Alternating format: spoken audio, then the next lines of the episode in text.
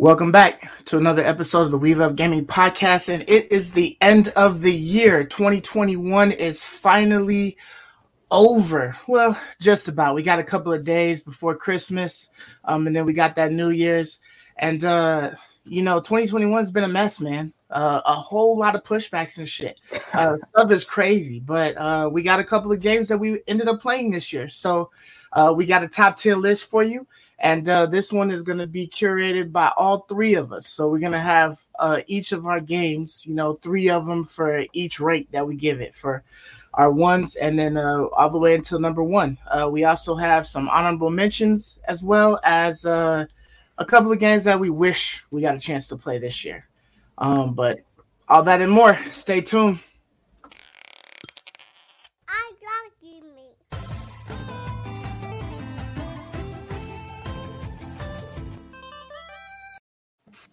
I am your host, Ali Sovereign, and uh, of course, I have these fine young gentlemen with me, Sir Knight and Mark Ryan. What's going on, fellas? How you? Yo, what's up, guys? How you guys doing? What's good? What's good? Doing good, man. So, uh, you know, like I said before, we got this top 10, and uh, I know you guys have been playing games and whatnot. Uh, I just been playing more Halo Infinite, you know, real quick. What have you guys been getting into? Pretty much, I haven't played any games except for Halo Infinite as well. Okay. What about you, hey? I'm like right on the brink of finishing Cyberpunk 2077. Like I'm probably like Okay. one hour away. I'm in the final mission. I had to stop it to get back on here for the podcast, but I was just about done with it before I jumped on here. So uh, Nice, nice, maybe nice. tonight I'll finish that. If not tonight, then tomorrow for sure. So Okay. All right, for sure. So, um, like I said before, uh, this is the top 10 games of 2021. Uh, but before we get into our list, um, we wanted to go ahead and say the games that we wish we had played for 2021. Uh, so who wants to go first? I'll I'll start. All right, go for it, So Mark. the first game that I wish I played. This is a, a series that I love so much, man. On the 360, me, my brother, and my dad used to play Forza so much. I love the Forza games. So Forza 5, that was a banger in my opinion, based on the reviews and you know seeing and talking to people playing it. So I wish I got a chance to play it. I downloaded it. It's been sitting on my PC, collecting dust on my hard drive. So that's one of the first games. The second game is uh the second game is oh, I'm trying to blank. Oh, min, uh Age of Empires 4. So that's another Oh. one that I downloaded. I played the intro I like you downloaded it. but you know, I didn't get enough time with that. That's another game that you know I'm a big fan of those. mhm. Uh, the next game is a is a series that I just barely got into like a year or two ago, which is the farming simulator games. So the farming simulator 22, that one just came out and it looks, dude, Uh, it, dude, it looks it looks Looks really primo, good. It looks Yeah. primo because those are games you just relax and play, man. You don't Mhm. gotta, you know, after a long day, you come home, play. So, Right. And I'm just gonna keep it simple. The last one is Deathloop. I really, really, really wish I got the chance to play that. Since my daughter's been here, man, it's been like slim pickings for me. I kept Uh, telling you to slide through, man, so you could borrow it. I should have just pulled up and just dropped it out to you, man, and gave you a chance. right? Yeah, man, that's one man I've been wanting to play because I know it's not a super long game, but Mhm. it's a you know it's an amazing experience. So, uh, oh, and and of course I can't forget Resident Evil. I'm a fan of those. I want to play Village. Uh. But yeah, the more I think about it, dude, the, the list is, is is getting bigger as I think. So I'm just gonna stop right there. Those are the five games that are not gonna be. Oh, on It Takes Two. I wanted to play that one with my wife and you guys. Hell of a long backlist, man. You got to catch up, bro. Yeah, so I'll just stop there because I feel like this list could keep going on. So, Ray, you're up next. What'd you wish you could play? yeah, so I got four listed, but yeah, things just always continue to rise in my head. But like first and foremost, out the gate, I really regret not having worked harder at trying to play It Takes Two with you, Mm. Marcus. Like that's probably my biggest regret of the year is not getting a chance to play that game, especially because it won Game of the Year this year at the Game Awards, and uh, I didn't get a chance to play it. So like that's Yeah, one of my major regrets. Um, my second major regret is after hearing how much you loved it, is not having gotten a chance to play Resident Evil 8 Village. Yeah, So that's a real bummer on my part. I really, I really, I really wish I could have got a chance to play that game, especially because you seem to really, really like it. it was and awesome. um, a lot of people talk about how it's different than the other Resident Evils, like Seven and stuff, and that they Mhm. really liked it a lot. Um, but that's uh, interesting because I didn't put as much emphasis on it because I thought it was more like Seven, and even though I like Seven, I was just kind of like lollygagging on playing Eight because Mhm.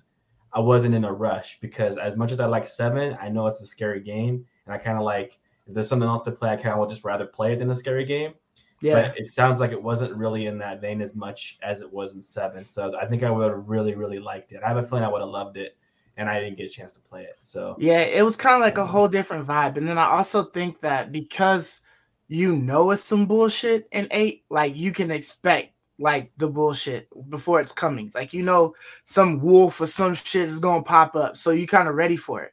But I felt like the they had like a different scare tactic in seven. Like they were Yeah. just they were trying to catch you off guard in seven for sure. yeah, so I really wish I could have got to play Resident Evil Eight, and then um, Guardians of the Galaxy. Uh, I didn't get a chance to play Mm. that either, even though I actually You bought it though, right? I bought it on Black Friday, so I do own that game, and I will get a Right. chance to play it maybe over this break. I'll probably fire it up over this break after I finish um, Cyberpunk. As soon as you finish. even though Resident yeah. Evil 8 is right there too. I don't know which one to play next. Um, and the I say knock out say- eight, man. You can knock out eight in the weekend, bro, and then Yeah, get right into the other one. yeah. And then the last one I'll say that I wish I got a chance to play um, was a little indie game called Inscryption that supposedly everyone really, really raved about. It was like a little um, kind of dark fantasy card game that people Mhm. really liked. I think it was up for a few nominations for Game of the Year, and I never got a chance to play that one. So those are the four games that I wish I had played in 2021. Right, right. Okay. Um, those are all good, man. Uh so for mines, um, the first one for me was Kena, Bridge of Spirits, man, because I was looking forward to that game a lot. And then just with like uh I think Deathloop came out, and then I was just enjoying Deathloop so much.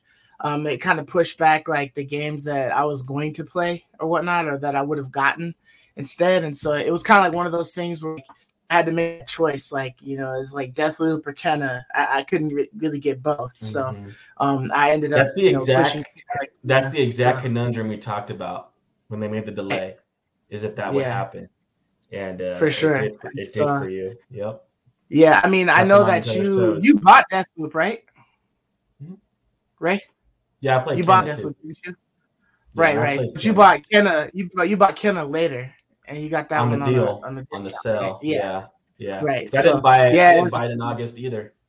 So, right, right. Yeah. So. So yeah, so um, so I definitely wanted to play Kena. I'm I'm hoping that maybe I'll I'll be lucky and, and get blessed with like a gift card or something like that for uh Christmas, and I'll be able to kill it like right before, you know, twenty hits or whatever, Mhm. because I have like a little bit of time. I'm almost done with Infinite. But um, another one was uh, Far Cry Six, man. Um, you know, I loved the uh everything that I saw from the villain and I've always liked the Far Cry uh, games, Mhm. and it just seemed like one of those that I would have had plenty of time to play. Um, but you know, you know, games line up, and it's just like I don't, I don't got the sixty-five or the seventy or whatever to throw towards it, so I, I end up having to push it back. So um, I'm hoping that I might be able to catch Far Cry Six on like a deal or something like that. Maybe I'll be able to get it next year or something, but Mhm. that's what I'm hoping I'll, I'll get a chance to play it, you know, at some point. And then uh, as well on my list uh, was It Takes Two. Like we just kind of dropped the ball on that one, man. Uh, we we did, know, man. All three of us. and they were they were telling us that it only you can only you only needed to buy one one person had the game for it in order to be able to play it. And then it even the bitch even came out for free on, on the Game Pass, and we still didn't get a chance to play it. It was just so many other games that you know could have been playing, and then you catch schools things like that. So sometimes it just doesn't work out, you know. Um, and for the very last one for me was Death Door. Um, that was like an indie game, and uh, it seemed like it was a really fun game. I, I believe it got good reviews or whatnot on it, um, Yeah. but it was one that I was uh, interested in checking out, and I just I just never uh, found a way you You know to it. it. I mean, would have loved so it. Yeah. um, maybe it's one of those things that I'll be able to catch later, or if they end up Mhm. putting it on Game Pass, I'll definitely be able to play it. Um, but yes, so those were like my four um, games that I wa- I wish that I played for 2021. Yeah, Um, I just got one quick one. Um, Yeah. so I bought Cyberpunk. I played it for about two hours, but I was thinking that this next gen port was always gonna come. So I never really Yeah. invested more time on it. Yeah. But you know, now Yeah. I'm more limited on time. Before I had way more free time, so I really wish I would have just played it. Because honestly, on the PS5, it looked really good. It played Mhm. amazing. Like I feel Mhm. bad for some of the reception because on on the PS5, there's no no bugs that I experienced in two hours. There probably is some, but it plays it plays really good. Ray, does it still run pretty good for you on on uh you playing on the Xbox or Yeah, the Series X runs great. Yeah, okay. I mean, there's there's there's a few little tiny bugs here and there, but nothing. I haven't crashed once. I haven't had any game breaking glitches once. Um, nothing's like been catawampus terrible on my screen um, at all. Mhm. So I've really been enjoying it. My only complaint was just the like the immersion break sometimes with the um, people in the world. Um, they kind of like panic over little things, and like they kind of all panic. Like even a guy like you know way down the block for some reason like got he it. panics too and like is like crashing in the corner or like i might walk into a building and like there's a guy crashing in the corner it's just there's a little tiny immersion breaks that are just not fixed but the Right. uh as far as the gameplay goes as far as like the um the storyline and the, the smoothness of the frame rates it's a solid 60 fps like constantly for me so Nice. um no complaints at all i think Cool. it's definitely playable now That's good. Yeah, I was kind of like it, like uh, in the same position with you, Mark. Like I, I bought it like around like when it first came out, and I was playing it out of it, even with like the glitches or issues or whatever that they had, because I had a pro, so it wasn't like that prominent on my on my console. But um, you know, I stopped it at a certain point once I had the five because I was just like, I want to experience like PS5, like you know, I want to, I want to get that experience. So. Mhm. I want like the best that I could possibly get. So I've put that that game on the uh on the back burner, you know, and it, I, I still haven't finished it, but you know, I, I want to, you know. So I'm thinking I'm probably just gonna you know play it as soon as I I have the chance, like where I don't have much of a backlog for anything that I actually have. Not that I had to purchase, but that I actually have, and then I'm just gonna put time into playing the rest of it. So yeah, but all right. So that was some some solid uh, things. It looked like there was a couple on there that that we each like had that was kind of similar to each other and stuff Mhm. like that. But um, you know, let's let's get into this uh this top games of 2021. Um, so we're gonna start off with number 10, and um, I guess I'll go ahead and, and and open up first with it. But uh, for for number 10, my top 10 games of 2021, uh, number 10 was Biomutant.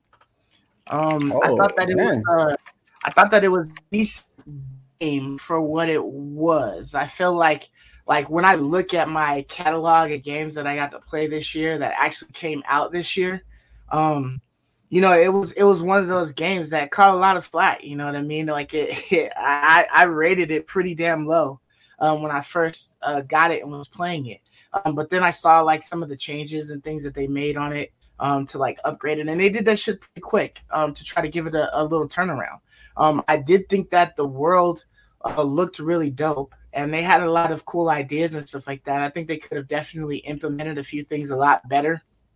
Um, but I think that uh, had I just like uh, gotten it like right after that little upgrade or whatever, I probably would have spent some more time with it. Maybe if they kept adding things to it, I would definitely play in that world. But you know, they kind of made it so that it was kind of like uh, a one a one stop type of type of thing. You know, it was just like you play it and then you, you know you're done. At least for me, that's how I felt.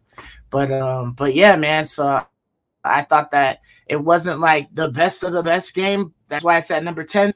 But you know, I felt like because I did put time in it and I did like the ideas of it and stuff like that and how I played that, it should at least get a spot on my list. So Yeah, you uh, really, you really, you really enjoyed that game, man. I struggled. Yeah, I mean, it, I have I know like you really liked it. Yeah, yeah. I mean, once you once you got past like some of the quirks and stuff like that, you know what I mean. It was I, I, I put time in it. Like I, I enjoyed playing yeah, it. Uh, I definitely think they could have done things a lot better, but that's why it's at number ten. But what about you, Mark? So at my number 10 is Back 4 Blood. Man, I had high hopes for this game, but it did deliver on most counts. Um, the first count being fun. This game felt like a true, um, you know, Left 4 Dead game. It played buttery smooth like the previous games. The guns felt very weighty and realistic. Um, all the guns felt different from each other you know some shooting games there's like one op gun but i felt like this game did a good job at making guns good for certain uh, scenarios and the the customization in this game was incredible there's a there's like a deck system where you can unlock and earn cards and as you progress through the, the through the levels you get more cards. So the longer you play the stronger you can kind of get to kind of match the difficulty and you know the encounters of the game. So this game was you know really good. It would have been much higher on my list if they would have had mods because left 4 dead uh, 2 that's a game that you know i still play with cousins and family and friends. We play you know all these crazy disneyland mods. We play lord of the rings mods. Um, there's just all these cool mods but this game doesn't have mods. So that was kind of a letdown. The longevity of this game i don't really see it having that you know um, long life like the previous it- iteration of the game had. But you know i have high hopes for them.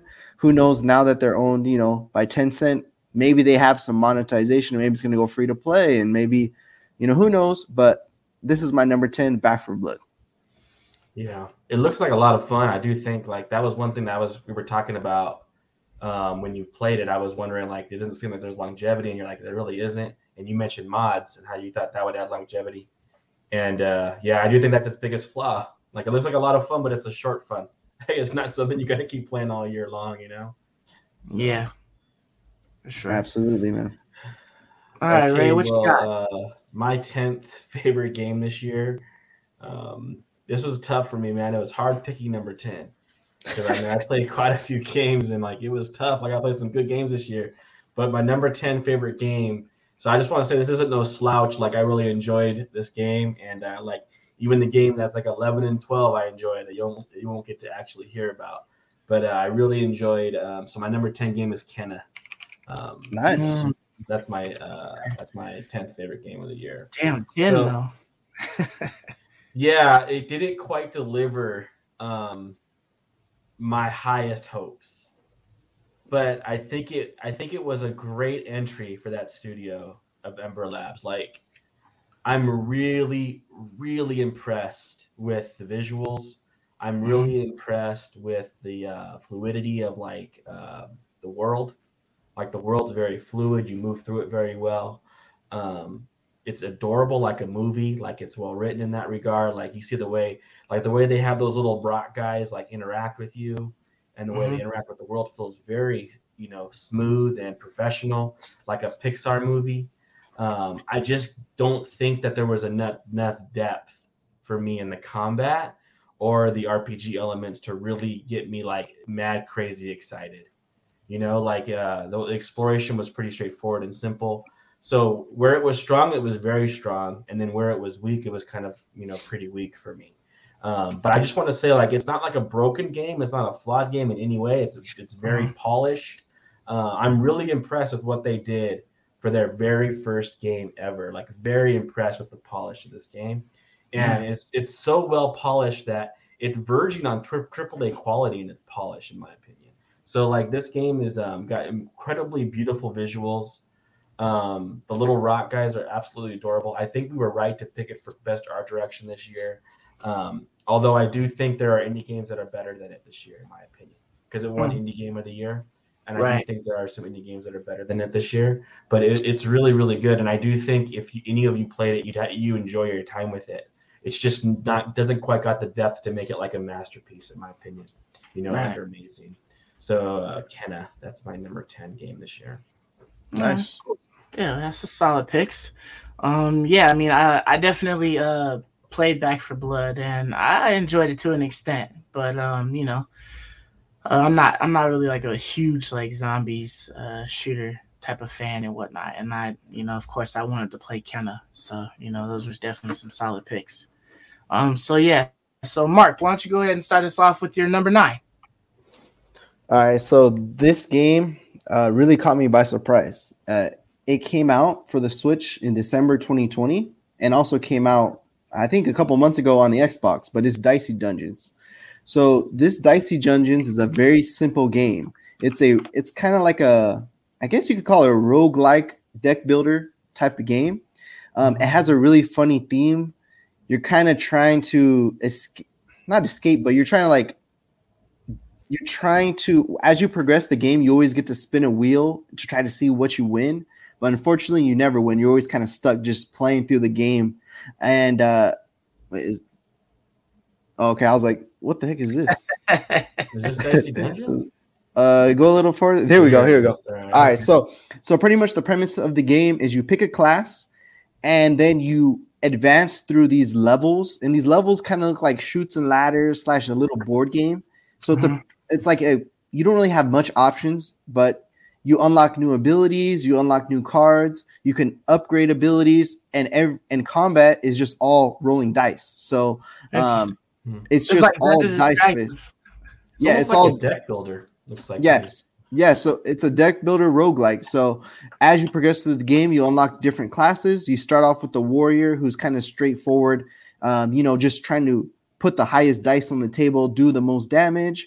But you you know, you can unlock different classes that are more RNG based. But it's really cool because you have an inventory and as you upgrade items, they take up less slots so you can get more items and abilities and it's just a really cool you know really cool little um, game to pass the time so it came out on the switch i think it, it's perfect on the switch i know it recently came out on game pass for the xbox so uh, Yeah. yeah so you know it, it'll probably be pretty dope on there too but on the on the switch this is perfect I mean, it's a perfect lightweight game that's really fun it has a lot of replayability um, and you know the art is just incredible so this was a game that really surprised me dicey dungeons for my number nine Okay. all right. I think I What about- downloaded that game, but I didn't get a chance to play it. So um, yeah, I've seen it on the Game Pass list, but I hadn't I hadn't checked it out. I think I was getting it confused with that other dice game. I can't remember what the name of I it. I didn't realize that it came out December last year, so that was definitely definitely a 2021 game that I should have tried. So yeah, awesome. Yeah. What about you, Ray? What you got for your number nine? Oh, my number nine game this year for me was Metroid Dread. Okay. Yeah, this is my number nine game um, this year. Um, I, I I didn't really enjoy it at first. It wasn't until I got the um, walkthrough that I really did have a good time with this game. Because when I first started playing this game, I just could not, for the life of me, really follow where I was supposed to go next. Um, I was going, I was losing my mind having to backtrack as much as I had to. Um, I just wasn't getting or understanding the Metroid Dread vibe, which is like shoot everything, basically shoot everything. Things blow up and break all the time, and that helps you progress. Like I just wasn't getting it. There was no teleport system. Um, but once I started following a guide, like I really started enjoying. Um, so I'd play for as long as I could, and then when I got stuck, I just look at a guide and get myself to that portion, and I'd play as long as I could and I was really loving it in my experience with it. It made the progression much more smoother for me. Um, it felt like it felt like a proper progression rate, and I really enjoyed um, the combat. I felt the gun shooting was a lot of fun. Um, the feel of the world was a lot of fun. I liked the voice acting of the uh, AI robot that's like helping you through the world. Um, I thought that was pretty immersive. Um, yes, I really enjoyed my time with this. I liked the, some of the, the uh, boss fights were quite a bit of fun. Um, there were a few pretty awesome fight encounters that were really cool that I enjoyed. Um, I never felt like they were unfair. I always felt like I could figure them out and uh, defeat the bosses, you know, at a pretty um, consistent rate. Um, so it was just really well balanced. I really enjoyed it. I thought it was a very good Metroid Ca- uh, Castlevania game. You know, um, I definitely think it deserves being mentioned on my list. nice Okay. Yeah. For what sure. about you godly what's your number Uh, nine So yeah, so for my number nine, uh, I decided to pick Outriders. Um, when I uh think about that game, you know, uh, I played quite a bit of hours on that. Thing. Now, uh, granted, I had a lot of complaints about it when it first came out with the shaky camera and and all of that shit. You know, um, there was a lot of grindy, um, you know, nature to that game. Uh, worse than some of the other games that I had played. You know, when trying to compare it to like me or or something like that. You know, it was just like, you know, like damn, like they they really want you to do like a lot to get a little. Um and uh you know, since since uh I originally played it, they've they've uh upgraded it quite a bit, uh making it a little bit more friendly for you to want to play it. Uh, but I've kind of already I'm already past that point. You know what I mean? But I put like a lot of hours into it. I, I know I put like over you know maybe almost 30 hours or so into that game. So, you know, trying to get the the different weapons and trying to get these uh mythical almost seem like mythical armor pieces because it was so hard to find certain ones. And then um you know finding like a cheat and then or like a hack and trying to like run that hack over and over again until I had options, you know what I mean? All of that that chase was like fun when you were able to figure out like, oh, I can cheat the system this way because they're robbing us of time so much. Like I'm gonna do this over and over and over again until I get all the pieces I need to be able to try to, you know, make a build or something like that. Um, but you know, I mean, I, I allowed plenty of plenty of time on it, and so that that makes it that deems it worthy enough to be put on a list. You know what I mean? Because I definitely would not have played it if I didn't think it was was good. You know what I mean? Like I, I wouldn't have given it any time. So yeah, I uh, bet you it was a lot more than thirty hours. I know I put a lot more. it Than might have 30 hours it might have been it might have been way more than uh, yeah. Yeah, I did enjoy it too. I did enjoy Yeah. it too with all its flaws. It's such a flawed game, but it was still fun in in its own right. I just kept coming back and playing it more. Yeah, I think I think it was like we were kind Yeah. of like in a void and kind of missed like that type of co-op shooter game. Yeah. You know what I mean? So um, you know, it's just like was one of those things where like, you know, you can kind of deal with like some of the glitches and the different issues that it had.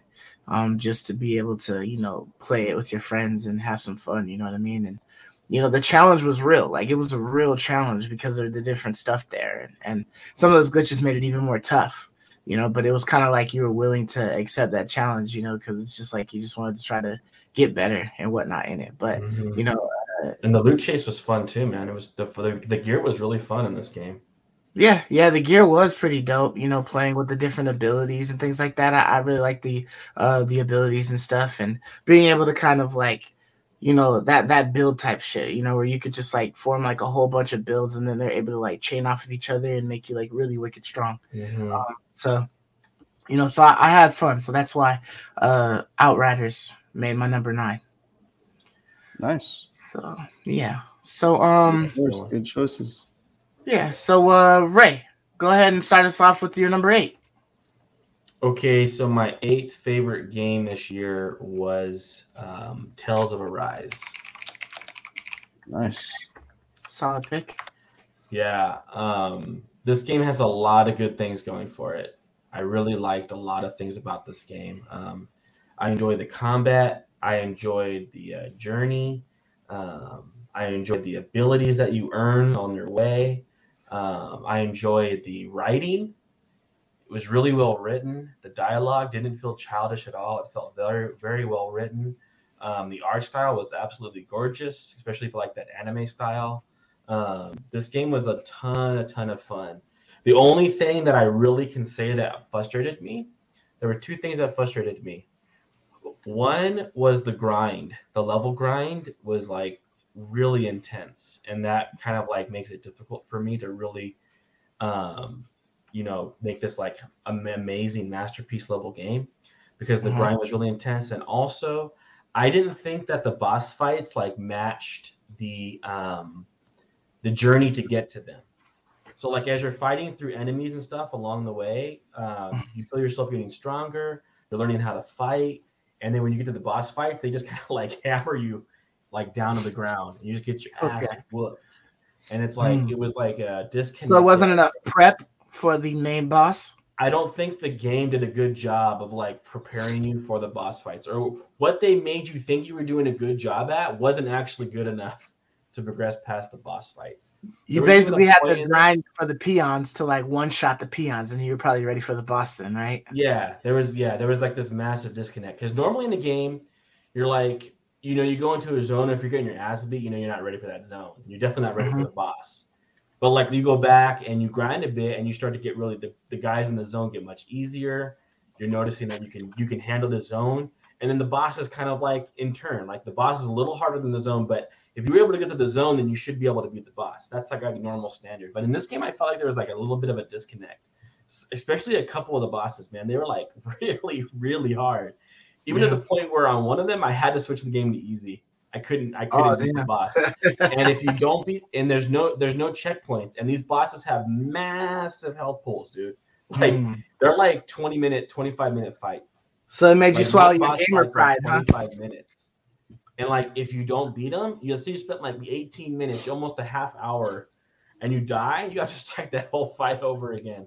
So I was Yeah. like, no, man, there's no way that I'm doing that. Um, I switched it to easy on one of the bosses, yeah, and I got I was happy I did because I was able to keep playing. Like I just wasn't able to like continue through that boss, but then I was able to keep playing and I was able to enjoy the game that I liked more, right? Like I went to the next zone. I was crushing the enemies in the zone. I'm like, I don't know why. I feel like I know I feel like I know how to play this game, but the bosses, they just have like such massive hit pulls and they have a few like unfair abilities that like one shot you. And there's like nothing you can do about it. And there's like a Mm. damage check where like if you don't damage him enough in time. And I was like thinking to myself, this is impossible. Even when I switched it to easy, I still couldn't get the damage enough to cancel his big attack, even on easy. But the thing was, on easy, the da- it didn't deal as much damage to me, so I was able to withstand that attack. But Yeah. even on easy, I wasn't able to deal enough damage to. It was like the the damage check or whatever to to make him you know flinch or whatever to avoid that attack he was charging. Um, so that's really my only complaints. Otherwise, this game is really cool. It's a lot of fun. I definitely recommend it. It's gorgeous. It's beautiful. They did a great job on this game. The developers, kudos. Um, just a couple mishaps for me that made it fall a little bit lower on my list. Hmm. So that's my number eight. Yeah, that's nice. That's probably one of those games that I would probably add another one to one of the games that I wish I got a chance to play for 2021 because I, I didn't come across that game. You know, I played the demo though, but that was about it. You know, I was just playing other stuff. It's a lot Right. of fun, man. Yeah. Yeah. Same here, dude. That game looks sick. Yeah, so I guess I'll go for uh for my number eight. Um, I actually put Returnal for my number eight. Um, I thought that that was a beautiful game. Uh, I thought that the sounds were amazing. I thought that it was a hell of a fucking challenge uh, to play that game, and I put quite a bit of, of uh, time into it. You know, not not as much as Outriders or anything like that, but I enjoyed the time that I played it, and I thought it was uh, an extreme challenge, and I was up for the challenge. It's just that, you know, so many other games were coming out, and I kind of like I feel like Returnal was like forcing you to spend a lot of time because you have to do so much to get past a biome, and then uh, you know it's it's like one playthrough. So if anything happens, you might lose your whole position, and that happened to me before. And um, you know, it's kind of like you know, you do all of this work and you get to one area and then you might die, and then it's like restarting it over again. So I I did enjoy the gameplay. Um, I thought that it was a a, a cool way to to do that game, um, and whatnot. I I I thought that it was still you know good enough to be on my list of the top of the top ten, um, that I played. Um, it's just that I, I I lowered it a little bit because I wasn't I wasn't mentally willing to just like say I'm not going to play any other game. I'm just going to play Returnal until I beat it. You know what I mean? Like I didn't I didn't give it that much energy. So I feel like because it didn't it didn't make me desire to put that much energy in it that it still needed to be mentioned, but it would just, you know, be lower on my list. You know, there was so many other things that I just wanted to play besides Returnal. And you know, unfortunately that's that's how it is, but I did want to give it a chance, you know what I mean, because of all the uh you know the different things that we had seen you know there was some people that really hated it and some people that really loved it you know diehards on it but um yeah so you know number eight What Nice, you, nice. All right. So for my number eight, man, this game was honestly a banger. Should have been higher on my list, but it's unpacked. And I'll tell you why it's not higher on my list. All right. So first off, this is just a simple little dinky indie game. The reason why I played it is because I looked up how long it took to play the whole game, and you could play in about like three to four hours. So I was like, all right, you know, I could probably knock this out in a couple sessions. So the game starts in your childhood home, and you're kind of you. I guess you just moved for the first time, and the game progresses. Progresses. You go from you know living with your parents to living in a dorm in college to buying your first you know house slash condo to having a family and moving to a bigger house. So it's a really cool progression from you know being a kid to being an. An adult. One cool thing too is you, there's like these iconic items that stick with you your whole life. So it kind of makes you feel like, hey, well, you know, I have an item like this that I've been having since I was a kid. Like it, it, it honestly, it brings like a lot of emotions, like just rethinking you throughout your life. It, but uh, you know, um, other than the feelings, it's a really cool game that if you if you're OCD, I'm kind of OCD, like you'll have a lot of fun with this. Like for example, like you're unloading your your your like chonies and your pants, and I like organize my stuff so perfect. Like, all right, by colors, everything's lined up perfect, and I got some trophy. I'm like, oh, cool, man. This is how I do my stuff at home. But uh, you know, like they just showed books. You could line up all the books, organize. Like, I don't know why, but it's just like a really relaxing, cool game to play, and the mm-hmm. art style is incredible you could take pictures too. So if you like, you know, you organize something, you you know, there's like photo mode. Um, but my only knocks on it is there's not much replayability. You could beat the whole damn game in just a couple hours. Oh, shout out to this area. You actually unbox a GameCube, a PS2. So it's kind of cool, like putting your. GameCube out there. And then when yeah. you get older, you still got your GameCube and your PS2. So that's kind of cool. Um, yeah. But, um, you know, so it just showed you when you're a little kid but it's just a really cool little puzzle chill game with awesome sound, um, with cool hand drawn visuals. Um, so you know, this game I, I, really enjoyed it. I just wish there was more to do and it was longer because mm-hmm. the whole the, it's too short of a game, man. It it honestly had me wanting more levels. I'm like, all right, man, like I, I don't know, but I really like this game. This is my number eight. It's unpacked. So I recommend you guys try it out. Nice, man. Yeah. Yeah, I did want to try this one. I actually wanted to have my wife try it. I thought she'd enjoy it. But yeah. You know what? I thought that that was another game that my wife might enjoy also, you know, because it's like simple and it's kind of nonchalant, you know what I mean? You just play it and then you can leave it and then just come back later, you know what I mean? And play it. It's so it seems be, like uh, chill. Nice break. It's, gotta, it's, it's got to be pretty satisfying. It looks like when you finish a box and it goes pop poofs away. Like you got one box down, you got like five more to go. It's pretty got to be pretty satisfying. Yeah, and, and, it has puzzle, slight puzzle elements. Like when you unbox stuff, when you get when you get bigger and bigger houses, it mixes up like you the items in the wrong boxes. So you got to figure out like, oh wait, I have this particular item in my room. I don't know where it goes in my room. Oh, let me check the other room. Mm. So it's some slight, very, very, very, very light puzzle elements, but not enough to like you know have you looking up walkthroughs or anything. It's all you know in your room. You'll find you know, some some some detergent. You're like, all right, I'll go put that in the you know kitchen or whatever. So, but man, it, it's a really really cool game, guys, and I think you should check it out. Nice. I like IGN liked it too. yeah, for sure. We'll have to hear that another go. All right, so uh, I'll kick off number seven. So for my seventh pick of the top ten games of 2021, I'm gonna give it to Halo Infinite.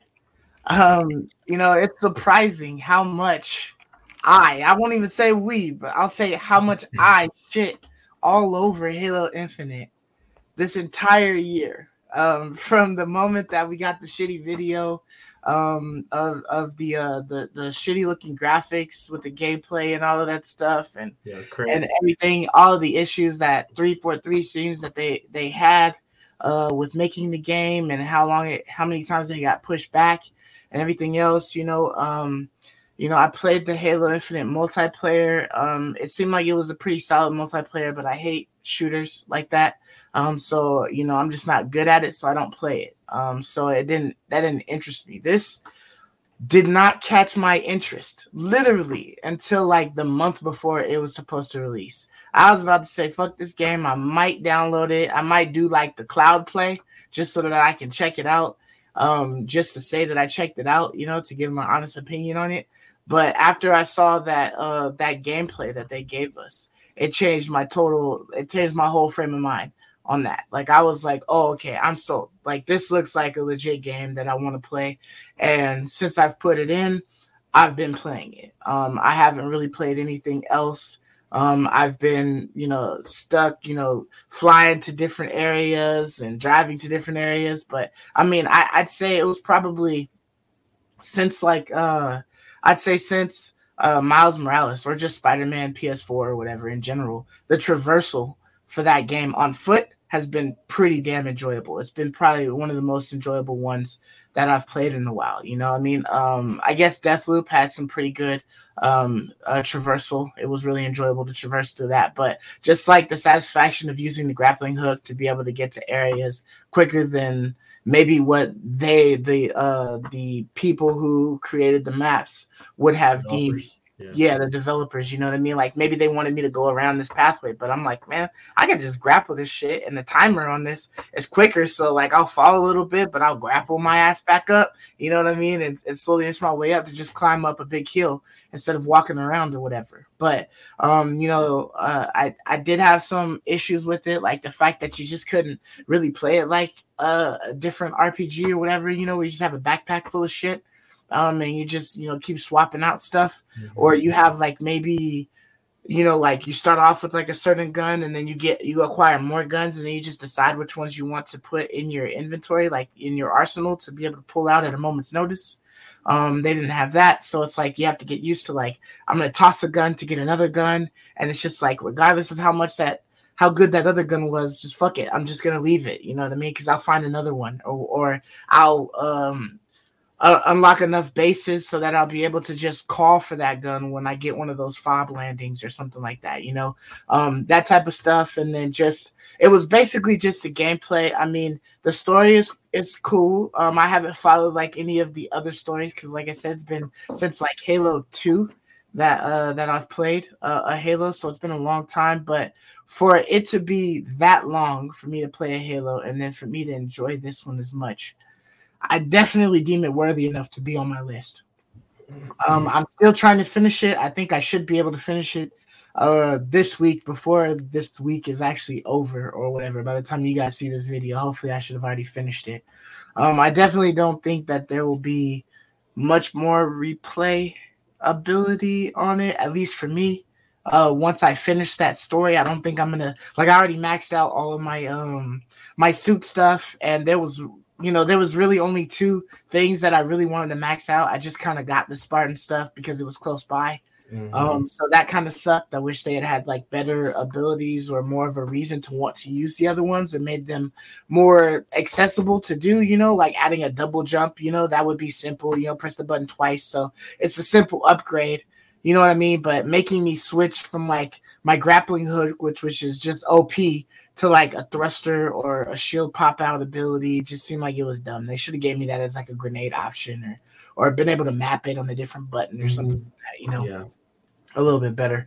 But um, all in all, I've had lots of fun with this game. Um, I definitely wish that they had put fucking co-op in this shit because this would have been fucking awesome to run Yeah. around. It's coming, man. It's coming at season two. So Yeah, Mhm. I don't know if I'm gonna play this game again though, just to play co-op. You know what I mean? Like I'm enjoying this, but you know that's just like where it's at. If they added more, um, you know, story or or something like that, you know, something new, an extra part of the ring, um, that we hadn't seen before, then that might give me a reason to be like, hey, you know, Ray or Mark, you know, pop in and and play this co-op with me or something like that. But other than that, I think once I kill the story, I'll be done with it. You know, because there's not much left. But that was my number seven of 2021.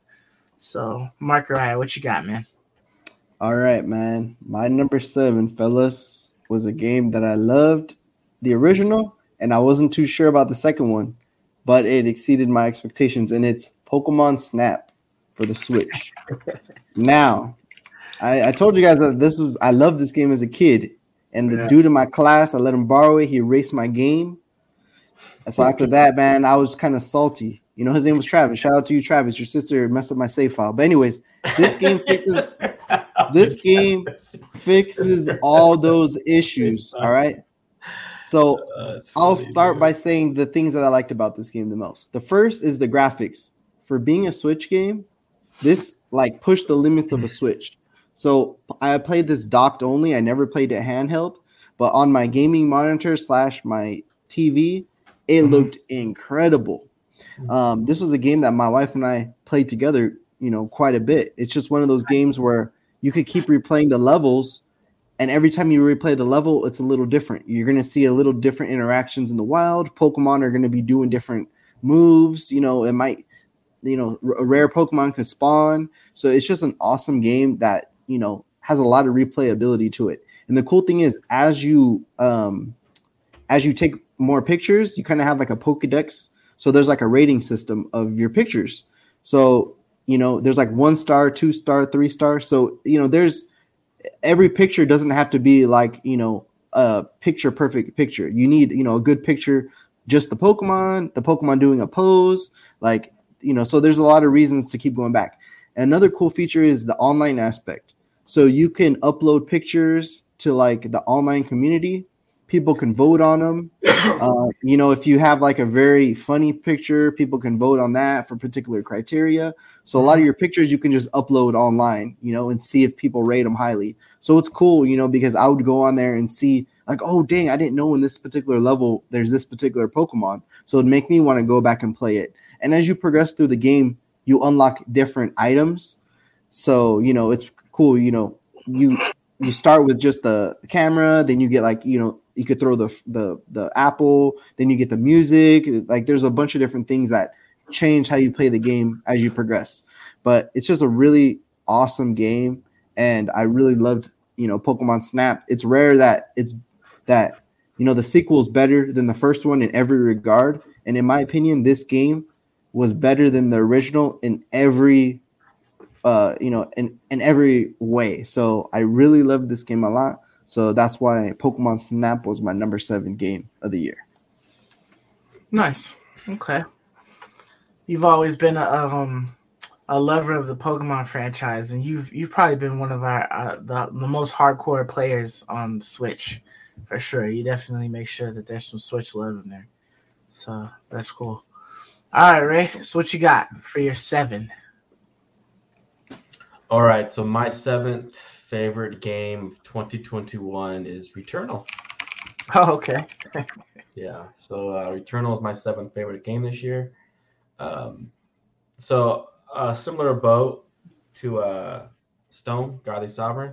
I, uh, I I think this is a really fun game. Like it's there's no denying, no denying that Returnal is a ton of fun. It's a lot of fun to play. I think anyone who picked up this game and just played with it for a little bit would have a lot of fun playing this game. I also think that there's a lot of people out there when they pick up this game, they'll hate it because they're going to be losing their progress, and the game can be pretty demanding, um, and it can be really long runs to try to finish one run. And um, so, I just really think that had they made this like a Dark Souls, where there are some kind of reset aspects, where you drop something or whatever, you got to go back and get it or something like that, I think would have been much better than making it a hundred percent uh, reset. I don't think it's very conducive to roguelites. I think, in my opinion, most roguelikes um, are a lot shorter in length um, for a run than this one is. This one's a little bit too long with six biomes. Um, I think it was just demanding too much of the player, but that's still, I cannot take anything away from how fun this game is to play, how beautiful it looks, the awesome things that they did with the DualSense controller. I think they did the best this year with the DualSense controller than any other game. So, and it looks gorgeous. It plays fast, smooth, 60 FPS. This feels next gen. And this was a true next gen experience, in my opinion. I just think it suffers from things that I would have really liked to, to. I would have liked to have also played it all the way through as well. And it wasn't a game that I was able to dedicate the time to to get good enough at to play to the to play to the end, kind of similar to Godly. And I just really wish I would have been able to. Um, even though I know that's what they were going for, it just wasn't conducive to being a game that I could play all the way through. Even though I see the beauty in it, I think it's wonderful. Um, they did a great job with this game. It's extremely well polished. Um, it's smooth, buttery smooth combat. It's just brilliantly designed in those ways. It's just the rogue aspect that I just don't think fit for me in this game. But other than that, I can't deny how wonderful the game is. It's great.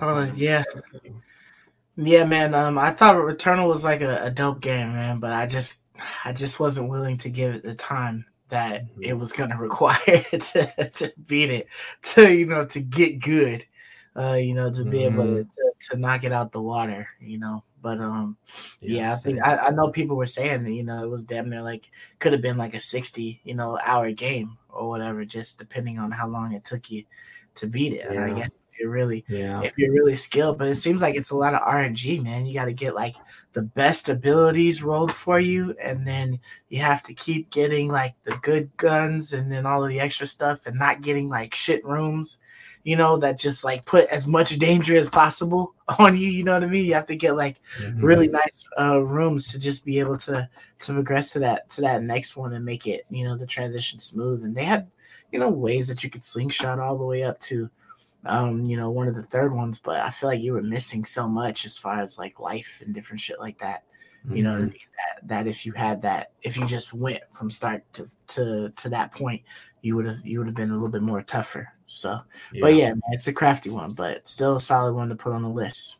Nice. Yeah, I just don't think they would have been docked at all had they made it a more linear start to finish game. I honestly feel that the game wouldn't have lost any of its luster. It wouldn't have lost any of its praise. It would have lost any of its beauty had they just made it a start to finish game. I didn't think they Well, needed to make it roguelike to like Right. make it feel like anything's more special than what it already was. Yeah, if But, you just um, literally had to go from point A to B and they just made, you know, this the certain things, you know, still random, but like you what you find is what you find. You know what I mean? Uh, like that would have been pretty wicked. That would be a really Mhm. solid fucking game. I mean, even if they decide to do that like later, I might actually like look into purchasing it. You know, Mhm. able because I, I I play with your your copy. I Mhm. borrowed a copy Yeah. from you, but that would make me want to go and buy it if it was just a straight shot. Like you know what I mean? Yeah. There's no like dying and then like having to redo the whole thing. It's like a checkpoint or something like that, and you just continue on, or you have saves. and Yeah. I think this game still would have been a solid eight to twelve hours if it had Yeah. just gone start to finish. right. Yeah. Um, and I think that's plenty. I think that's perfectly fine this day and age. That's what I expect from my AAA sixty dollar games. Mhm. Um, I they didn't. I just don't think they needed to do that. I would have loved if they just gave you the choice to like play it that way. Yeah. I just ah because I love Because it would have been just like a Spider-Man link without yeah, it. You it would have been Spider Man length, and I love Spider Man so Me too. much. Like I love Me that too. game, and I and I think, actually like, think I think it would have been tons of replayability, right? If like the stuff that like came into the the map and whatnot was just all random, so you may never see like a certain type of weapon, or you may never see like the amount of health orbs that you found in a certain area or something like that. You know what I mean? So you might just be like more OP in the beginning, or you might be more OP towards the end. You know what I mean? And and it's just like if it was random like that, you'd be like, oh, I want to see if I could you know, get through this quicker, you know, in another playthrough or something like that and see what I I managed to get. You know, maybe it unlocks more more things, you know, it could do like a Resident Evil thing where you have like points for all the achievements you made and then you can purchase like extra weapons to come into the game quicker or something like that, you know? Mhm. Like that or like raise the the percentage of like them them dropping certain items or something, you know? That'd be. That'd be nice, man. But yeah, solid, solid picks, man.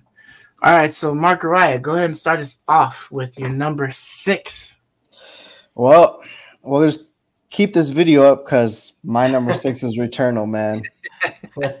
So I'm not gonna beat a dead horse here. I'll just say a couple of different things that I didn't like about it and some things that I loved about it. So I would say some things I didn't really like about it was some of the risk involved, um, all of the negative like effects from chests and stuff. They Mhm. weren't really that negative, in my opinion. I always, I never contemplated like, uh, should I get, you know, I just took all the the risk involved Parasites all that stuff. yeah, the parasites never really hurt you at all, in my opinion. So that was kind of you know meant to me. Another thing was I feel like weapon upgrades in this game, like the rarity didn't really matter. You just picked weapons up later and they were stronger. Um, so that I kind of didn't like as much either because I feel like in roguelikes, sometimes you know you can get OP stuff. And in this game, I never ever really particularly felt OP that's one thing I really liked that made you want to do more runs because you wanted to get lucky and just have an amazing run and you're just demolishing everything. In this game, I feel like it was a little more skill based, and I and I like that feeling where sometimes you get lucky and you know you're destroying the game. You never really felt like that in this game. It was more you just had to learn the map. Once you learn the map, you just blaze through. You're like, I don't need to kill you guys. I could just run past. Mhm. Um, so just some of the replayability of this game, I think that's where roguelike shine. Um, and I don't know how you classify this game, but it didn't have that. I want to play it another run, another run like you got tired out after playing a run. You're like, eh. Yep. um, you know. Which is And why I sometimes think you it just, would have been so good as a start to finish game. Mm. I agree. But anyways, I know it's just a, it's just a shame because I think it would have been so good because I think you're absolutely right, Mark. hundred and ten percent. I never got that one more run feeling ever. Like when I played Hades, I always felt that because like even from the very get go, dude. Like right when you enter Hades, the very first door you enter, you're excited to see what that first item's gonna be. Like, and that's gonna Yep. like make you get pumped for the whole next the whole rest of the run. And this didn't have any of that. It felt more like Yeah. a single player start to finish experience, you know? Well, I Yeah. feel like I I feel like it it had like a, a another run feel, but it wasn't like a desirable like oh yeah man I, I just want to do like uh, another one man because that was so like awesome. I want to see like what else I could discover. It was just like a fuck man I got to do this again. Like you know what I mean? You start again like shit. Like I, I got to make like different choices you know? I got to try like different rooms or maybe I'll just go straight for this or or something like that you know? But it was like it made you like you had to go again in order to progress, but it just wasn't like one of those pleasant type of things. It was like Mhm. the gloom of Yeah. having to go again. You know, Right. mean? It was Absolutely. gloomy, man. It was gloomy. yeah, but I'll get on to the things why it's my number six. First off, it the controls, the movement, especially the movement, felt incredible. Like this game nailed it. It it Mhm. never missed frames. When you dodged and weave from stuff, it you know it felt buttery smooth. Um, I you know I felt like I was getting really good the movement down in this game, and the movement is incredible. How you traverse through the the biomes. So the movement is next level. The guns are really cool. Um, I felt like the shooting felt weighty. Um, the guns all differed from each other. So I really like the weapons. I just wish the weapons, you know, when you got an epic weapon, it was a little more epic. I just wish there's more mods that made the weapons feel Just better. Super exciting. Yeah. Yeah. So I was just picking up like, oh, this is a higher number one. I'll get this one. Like I wasn't really looking at the stats and stuff like other games. Like I was like, oh, it's a higher number. I'll pick it up. Uh, Yeah. so that was that was kind of a letdown but um and also like uh you guys said that the controller um i always prefer the mouse and keyboard but the ps5 is i would say one of the first consoles ever that makes me question that at times. And this did a great job integrating you know the dual sense controller adding you know all those feelings to it making the game a better experience. So you know shout out to the PS5 and the developers of this for you know making that you know feel incredible. So overall, that's why it's my number six. I'm not gonna talk about too much because you got you know we all talked about this already. yeah, that would have been you. You got a point though. That like the legendary weapons, if they had just given you like one extra perk on there, that would make you contemplate like, do I really need that extra one or two points of damage? Like this, this has been doing pretty wicked. You know what I mean? Do I really need that, or can I just wait until the next biome? You know what I mean? Like, yeah, that'd have been that'd have been nice. But all right, Ray. So what you got for your number six? Uh, my number six was Ratchet and Clank Rift Apart. Hmm.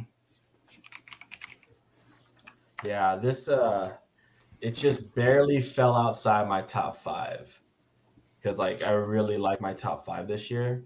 Right. But this game is um, in so many ways probably the most visually stunning game I saw this whole year.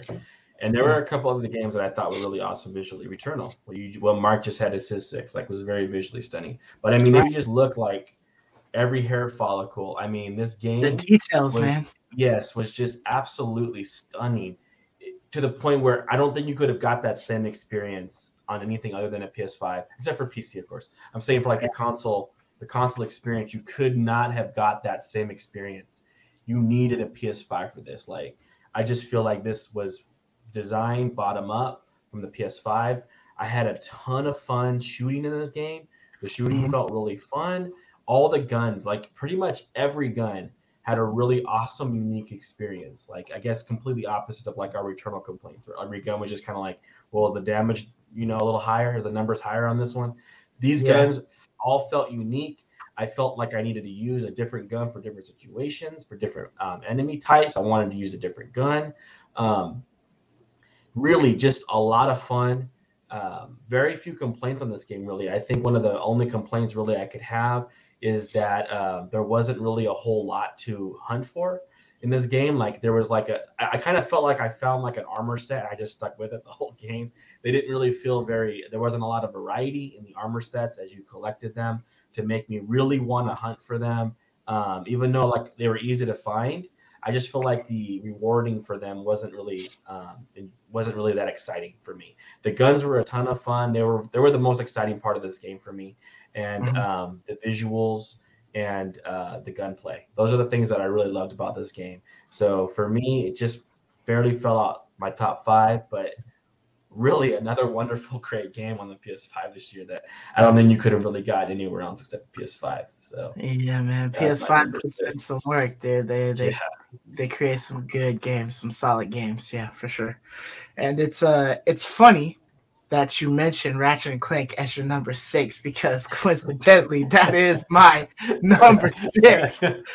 what a coincidence. But yeah, but uh yeah I, I i agree with you man. It's a it's a beautiful game. Um i enjoyed it a lot. Um i love the way it felt you know uh utilizing the dual sense controller um to probably its fullest you know what i mean? The way the gun sounded um i mean the, the way the controls sounded when you were like reloading your weapon how you heard it from there um you know when uh like ratchet was talking or whatever you know you would hear a lot of sounds through your uh your speaker um you know the way the uh the the triggers felt you know i mean? Just the way they, they fully utilized the dual sense was awesome. Um you know the the details and the graphics and everything like that you know i thought it was solid. Um i probably only have like maybe one complaint about the game and and that was that i felt like i understand why they made it so streamlined that you would play as ratchet or you would play as um I forgot what the, what's the girl's Rivet? name Rivet. Yeah, like I, I I understand why they made it so you know smooth of a transition that you know you have like the same weapons and you have all of the upgrades that you already got and stuff like that because like why make you progress um further like yeah, Yeah. why why make you progress double you know for another character that they're forcing you to play with but i kind of wish that there was a special little something extra in a way to use the weapons for Rivet.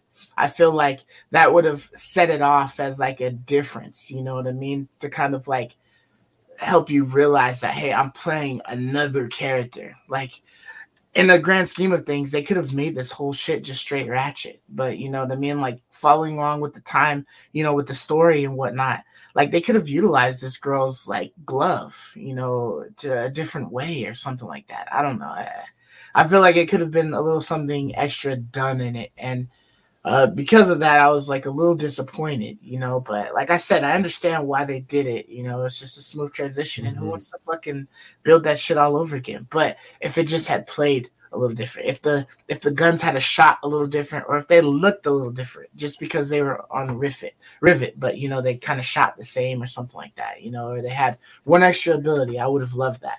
Um, but yeah, I mean, I, I loved the game. I know, you know, before we had had, um, you know, uh, or there was a couple of gripes that were mentioned about, you know, maybe maybe this could have been on the PS4 Pro, um, because they didn't they didn't really like utilize these rifts like they said they they they did or, or how they explained it you know it wasn't it never really felt like it was an entirely different world it just felt like it was a chamber that you walked into Mhm. um, you know, a section of the game that was cut off by a doorway. You know what I mean? By going into one of these rifts.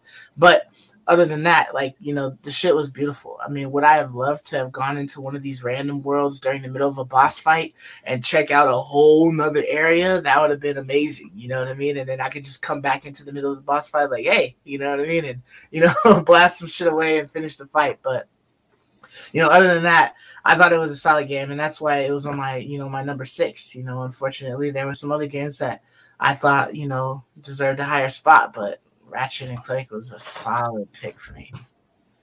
Yeah, So- ton of fun, man. Really, really good stuff. It's Yeah. just Great hard. It's hard to it's hard to knock it. It really Yeah. is. It's hard to knock Yep. it because it's so well done. But yeah, I think you really did a good job, Stone, um, pointing out some of the faults. I agree. Like that's one fault that I didn't mention when I was talking about it was the whole Rift thing, because I know Mhm. I griped a lot about that when we played it, um, and we were given like a little review when we played it. That was one of my major gripes. Um, was that I just didn't feel like it was anything but just another room to go into. Had it been like you said, a whole nother world I was passing through instantaneously, then that would be like, yeah, you could no spend like way. 10 minutes in just like exploring because it was that much shit in there because it was legit as another world. Like yeah, that'd be crazy. then that would feel like only on PS5 could I get this experience. yeah, Um, for sure. But uh, And even if I had had like a small type of cutscene to give me like the load time transition into this other world, you know, it seems like it's smooth, but like, you know, it's like a little video that you're watching and, you know, they're trying to hide the loading of that. You know, I would have, I would have so been okay with that. Like, you know, if you just had options to do like theoretically whatever you wanted in that, in that game instead of being kind of, you know, bottlenecked into like a, a small space, you know, definitely. Yeah, I just I think it, it I think there it's really hard. I, I can't see how anyone wouldn't have fun with this game. Like I honestly can't see how anyone could be could be mean to this game. Like it's so good. Anyone Yeah. will love it. Anyone would have fun with it. Mark or I, you'd have a blast. You'd play it through and enjoy it. I know you played it a little bit this year too. Anybody. Hey, I man, mean, it's on my list, man. It's Yeah, on my list. it's really great, man. Like I, I- it's the first game I recommended to my sister. Uh, I just think anybody, a, a, an experienced gamer or a new gamer, will just like have a lot of fun with this game. So I can't say enough good about it, but uh, there's some games that are really good that I like this year. So it's probably my top five. Yeah, for sure. So speaking of the top five games of 2021, Ray, kick us off with your with your five, man. Your number five pick. Okay, my fifth favorite game this year was uh, Cyberpunk 2077. Okay. Damn. Alright. Um, so, like I said uh, when we started this show, um, I've been playing Cyberpunk 2077 like for the last couple weeks. Um, it's been the ba- main thing that I've been playing this um, these last few weeks. I haven't played really anything else, Mhm. um, and I just have I love it so much. Like I love all the I love the storylines. I love all the quest lines outside of it. Um, I love the gunplay. I love um, getting a new weapon. I love upgrading my weapons. Um, the combat feels so much fun. I mean, just look at just looking at this just gets me like excited to play it. Um, Yeah. I really, really, really enjoy this game. There are a few hiccups that push it down my list a bit. Like I've already mentioned many a times, I think it has a world. It, it, it has an immersion problem. Sometimes the world breaks a little bit with the people um, living in it. Um, dude, Keanu Reeves as Silverhand has been so much fun.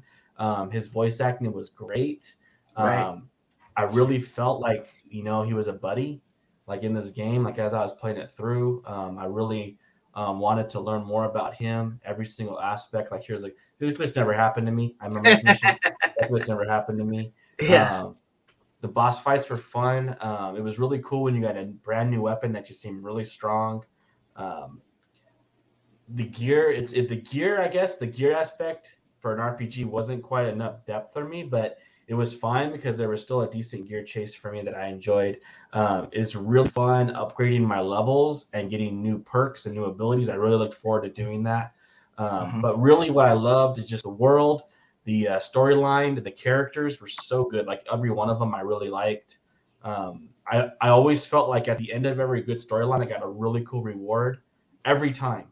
Like Mhm. I got a car, I got like a freaking dope car, or I got like a sick rifle or gun every time. Man, I felt so rewarded. And you know how much I gripe about that. Like I just this game did that for me, man. In that in that way, um, I loved it. Really loved it. Um, if it didn't have a few hiccups, then it probably would have been even higher. Like this game is really good, man. I think it's a tad short as well, in my opinion. Like I think the story, the, the main storylines, it's just a little short, and uh, they kind of force you to do things.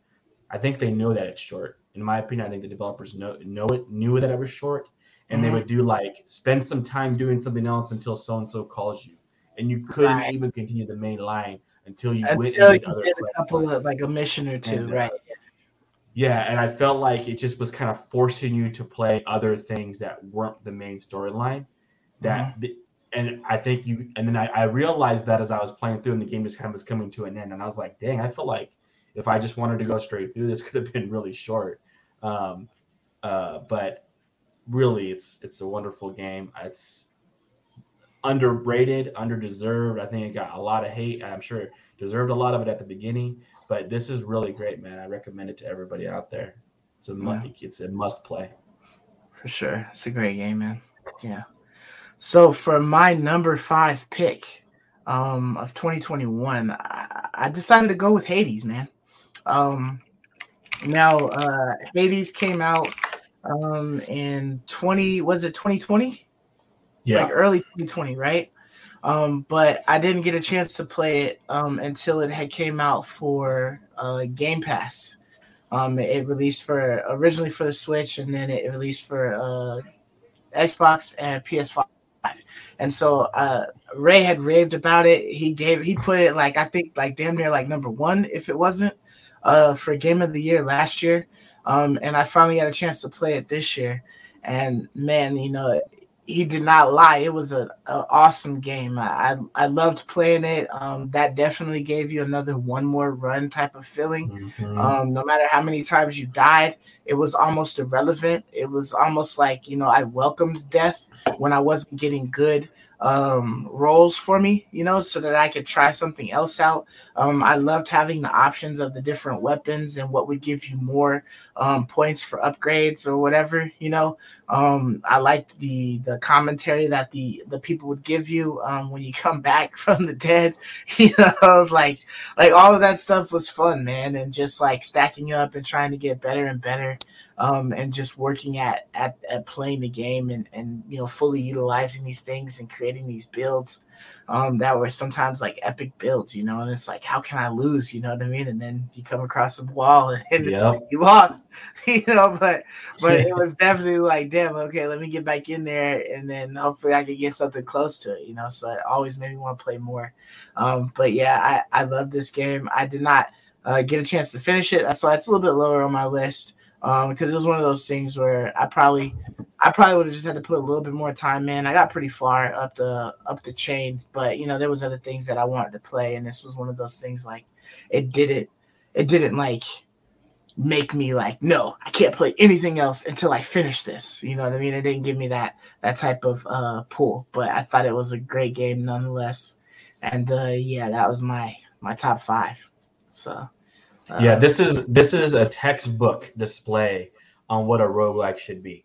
Because like you said, you welcomed death. And one of the reasons why you welcomed death is because for one, you couldn't wait to get back in there to see what uh, power up you get, like right off the bat. But also, they gave you so many goodies to take back with you. So Yeah. you're like, death's like, well, death is cool because I could just get that one thing I was trying to upgrade this whole time. I could finally Right. get that now, and I get to take that on my next run. And like that is just quintessential. One of the reasons why it should be a roguelike is for that experience. That's one thing that only roguelikes offer you is to Yeah. go back and be able to try it again with a whole new ba- bag of goodies.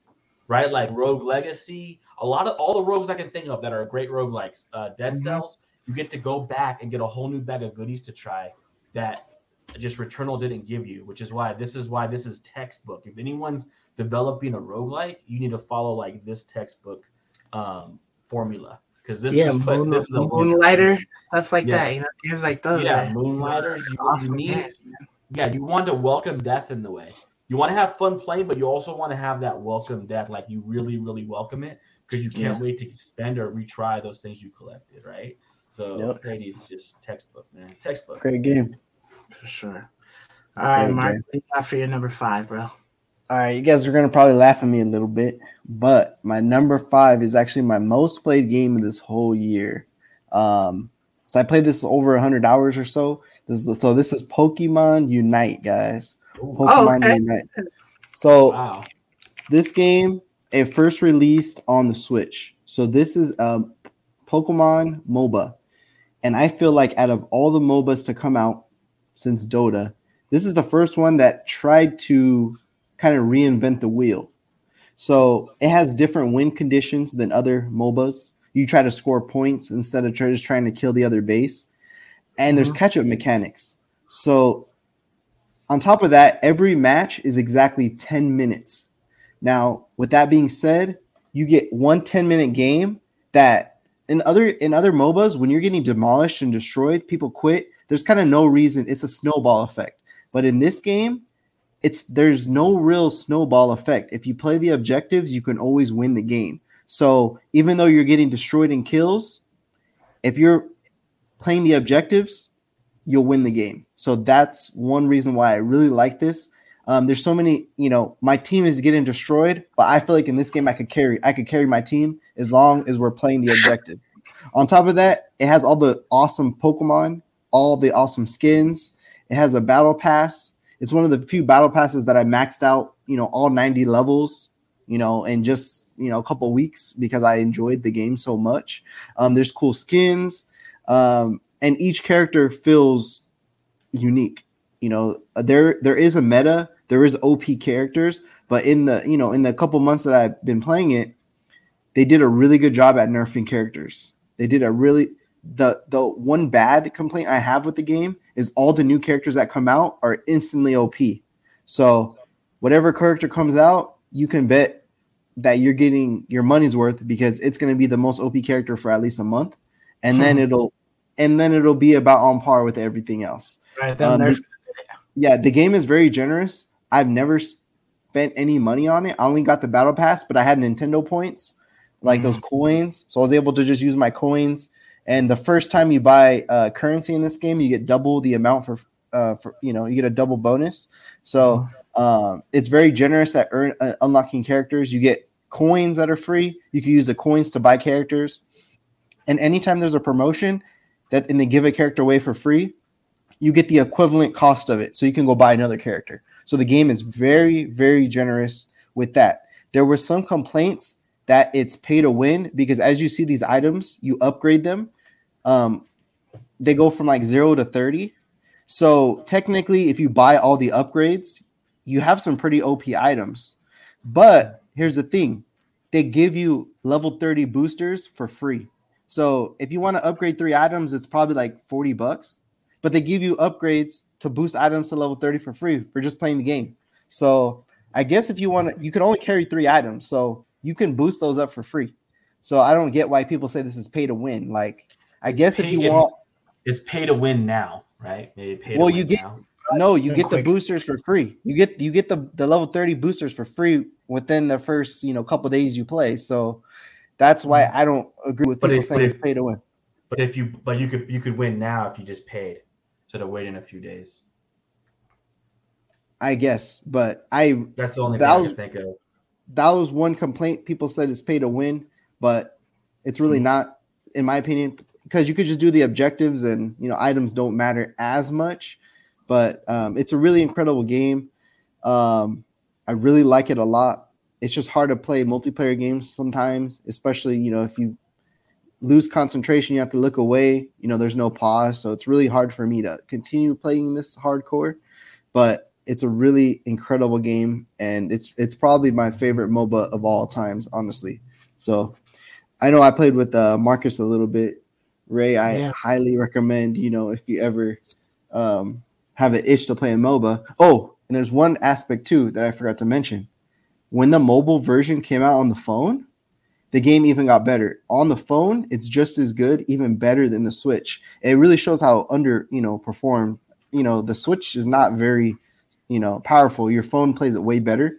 And the cool thing is they optimized the UI as well. The UI got way better when they released the phone version of the game because the phone version and the and the uh, Switch version are the same. So they re overhauled the whole interface and it got way better looking. So I won't rab- ramble on about this anymore, but this was my number five, Pokemon Unite. I absolutely love this game. Yeah, that's a good pick, man. Because um, I honestly, I'm not really a big fan of like MOBAs, but uh, when you told me about this, I decided to download it and check it out on my phone. Uh, you know, because I didn't buy it for the Switch or or uh, I think it was from the Switch too, but I just never played it on the Switch.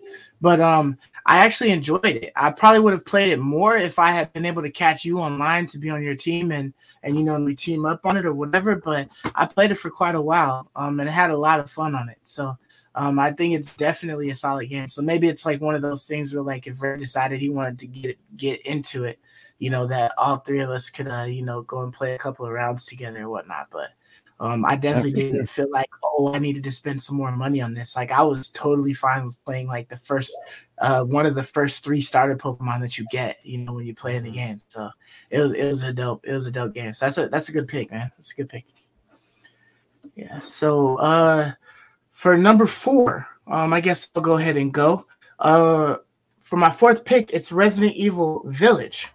Um, now, uh, when I was looking at like all of the games, you know, that I had that I had played for 2021, first of all, and then going to like the ones that I put on the list or that I thought deemed, you know, worthy enough to put on the list, I was kind of like, you know, iffy on whether Resident Evil uh, Village uh, 8 should be uh, either three or four, you know what I mean? But I ended up uh, going with with this for four. Um, I enjoyed the gameplay a lot, man. Um, I remember the last Resident Evil I had played was, I believe, Resident Evil 4. So that's kind of funny. Um, but uh, I, I enjoyed the gameplay a lot on that Resident Evil. I loved the turn that they took on that. And uh, this, you know, I, I enjoyed the action. I felt hopeless at times, but there was always a way to see it through, you know, to make it out and whatnot. And it was just finding what exactly you had to do to make it out of that situation. And once you're able to find it, it's like, oh, okay, yeah, you know, that's you know, that's forward, can make it out of here. Um, they made you made it so that you were like able to survive um you know a lot of hits like they they made it so that it just wasn't brutal every time you got hit that you're just gonna die super quick um, uh, but I did die, you know what I mean? But I I was okay, you know, like if I died, it's just like, okay, damn, I gotta figure out what I did wrong and how I can do that better, you know. Um it, like I enjoyed the game to the point where I was just like waking up every morning, you know, because I like I told you guys I killed this in a weekend, but it got to the point where I was waking up like every morning, like damn, okay, I need to put on this game and and traverse some more through the story because I, I just really enjoyed it. And um I was like, and I tell you, like, I don't, I'm not really much for like playing a game all over again. Um, very, very seldom does it make do do I play a game and like, oh, I'll play this all over again. But this had me like very close to like, you know, at the very end when I beat it, like, oh, they've, uh, you know, you, uh, you, like I said before, you unlock a whole bunch of achievements um, as you're playing the game, and then they uh, exchange those achievements for credits that you can then use to do like kind of cheats in a way like oh infinite ammo uh, if you upgraded this weapon when you played this playthrough like all the way to max you you have access you've unlocked infinite ammo. So you can just pay your credits to get that. Or um, it'll allow you to like maybe uh, get some of the games to start with like when you get to the first like major area where the game kind of opens up uh, to get the weapons that you kind of ended the game with you know what I mean? So you, you get those for free. So you didn't have to pay for anything. It's like you get those and they're really good weapons. But you still have to worry about ammo scarcity and stuff like that. But you have like awesome weapons, you know?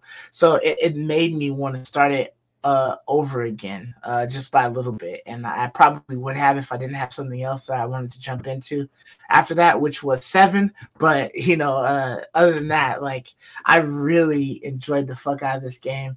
And Ray, like when you get a chance, dude, you just gotta play it. I know you might want to uh, finish up uh, Biohazard um, so you can uh, play that story all the way through and then get to it. But I, I definitely recommend it because this is a really good game. I thought it was gonna be like a lot of jump jump scares and stuff like that, but you kind of walked into areas, you know, like that where that guy was sitting in the chair. You kind of expect certain things. So when I walk in expecting a situation to happen, you know what I mean? And then it eventually does. I'm not surprised. You know, I'm mm-hmm. not scared. So I'm just like, okay, how do I take this fucker out before he gets me? You know what I mean? So that's that's all it was. And um I enjoyed the different enemies and then uh you know trying to figure out the crafty ways to like defeat them. Way it seems um, way more gun related than seven is like way more.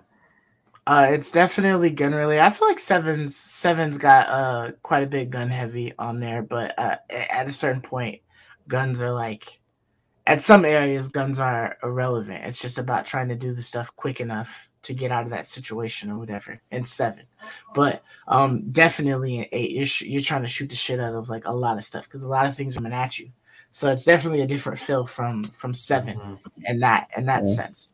But um, but yeah, man, I thought it was a beautifully done game. Um, I was glad that I was able to uh, catch it on like a Black Friday type of sale um, to purchase it uh, when I did, but I would not have been mad if I had paid you know the full price for this and gotten it when it first released. but you know I was able to experience this uh, at like you know twenty dollars. So that's just like Mhm. fucking that's just fucking beautiful. Where you can play like a great ass game for like the low low, you know, either free Yeah, or like dude. very It's awesome. cheap. Yeah. So that was my number four game of 2021. So I Nice, you- nice. All right, man. So my number four, as both you guys already had on your list, is Ratchet and Clank: A Rift Apart. Um, so I won't really get too much into this one, but I'll say the things that I loved about it a lot. I love the weapon upgrade uh, system. It really made it awesome to use all the weapons and upgrade them, max them out. There's like weird, cool weapons like the Mister Fungi or whatever. When you upgraded Mhm. it, there'll be like these little, you know, fungus dudes following you around. The weapon play was very clever and unique, and it felt very, you know, it felt very good, like Returnal, in my opinion. Like the gunplay and the movement was was next Right. gen. On top of that, the graphics, I think it's the best game I've seen so far on the PlayStation 5, no doubt about it. Like like uh got like Sir Knight said, like you see the fur, the textures, everything is just jaw dropping next gen. This is games like this is what we've been waiting for. Um, Mhm. and I feel like this is also games like this are you know console sellers. You know, this is a great PS5 exclusive. Um, Mhm. you know, games like this, you know, PlayStation, uh, Xbox doesn't really have as good platformers. You know, this, this, I would say this is one of my favorite platformers of all times, other than you know, like Super Mhm. Mario 64. Mhm. Um, like when you play it, like when I played Super Mario 64, it was just next level in my head. And this, when I played it for a platformer, it was like next level. Um, the one thing I kind of didn't like was certain things were skippable. Like uh, when you played as Clank, I believe. You know those puzzles were skippable. Yeah. So at first I was playing through them, and then I was like, "Oh, I skipped it by mistake," and I was like, "That's kind of weird. You could skip content." of the yeah, they, they skipped Clank. Yeah. It was kind of weird that they did that. I agree. yeah, because it wasn't So- even that hard, to, you know, for you No. to be to skip it. Like it wasn't. Yeah. It wasn't. Yeah, so I skipped it by mistake, and then after I was like, "Oh, you could just skip these puzzles, huh?" That's kind of, but may, maybe kids or something don't want to do them. So I guess, but I just really feel like if you're gonna develop stuff, at least make us play it. Like, Mhm. but anywho, and some of the the bosses were kind of just bullet spongy. I feel like the bosses should have been a little bit harder, but you know, it is what it is. But this was my number four. Ratchet and Clank: A Rift Apart was a was a fantastic game. Nice. Yeah, quick little extra shout out to Rift Apart. Um, back to your point on guns. Uh, I was not expecting um, that massive um, change to how the guns played when you hit the max level on it. I wasn't expecting that. Oh Like, yeah. I was- was- I was just expecting it to get stronger, and then when it kind of completely changed the way it worked, I was, you know, genuinely shocked. And so that made it so much more fun. I know, like you said, Mark, you just immediately went and grinded them all out because you wanted to know what they all did. Yeah, And like I felt that way too. Like I couldn't wait to see what the next gun I got got Right. felt like at max level, and like that was really really awesome. Um, so just a shout out to that again on Ratchet. You're like really fun, man. Yeah, like games like Halo, I wish you know their Yeah. gun system was like this. Like Mhm. you know, they still have the antiquated system, like you guys were saying. You know, yeah. uh, but yeah, this really you know incentivized it for using all the weapons, trying everything out. Um, but yeah, dude, fantastic, fantastic game. Yeah, really great stuff. All right. You got for four. All right. So my number fourth favorite game this year um, is a re-release, but I really liked it, and it was my first time playing it, and that was Control Ultimate Edition. So Ah, Okay. um, Control, you guys know um, I raved and raved and raved and raved and raved about this game when I played it back in May. Um, It's like my number one recommended. It's really close to my number one recommended uh, Game Pass game. Like if you Game Pass, like this be one of the first games you should play on it. Um, I It's was not medium? really no, it's not medium. I was really shocked about how much how awesome this game was because like I heard I had heard a lot about it, but it, it seemed to have good reviews. But I would have made this a great review. I'm I was surprised it didn't get higher reviews actually, even though it was very well received. I actually thought it should be higher because I thought that the world was top notch in world building. Like I loved it. um, how you were kind of like a federal agency that uh, that dealt with the paranormal. Like it was Mhm. just so unique. Um, the world building was really excellent. I like the concept and ideas. Um, and then what just put it over the top was the absolutely jaw dropping and incredible um, psychic um, psychic uh, uh, power abilities.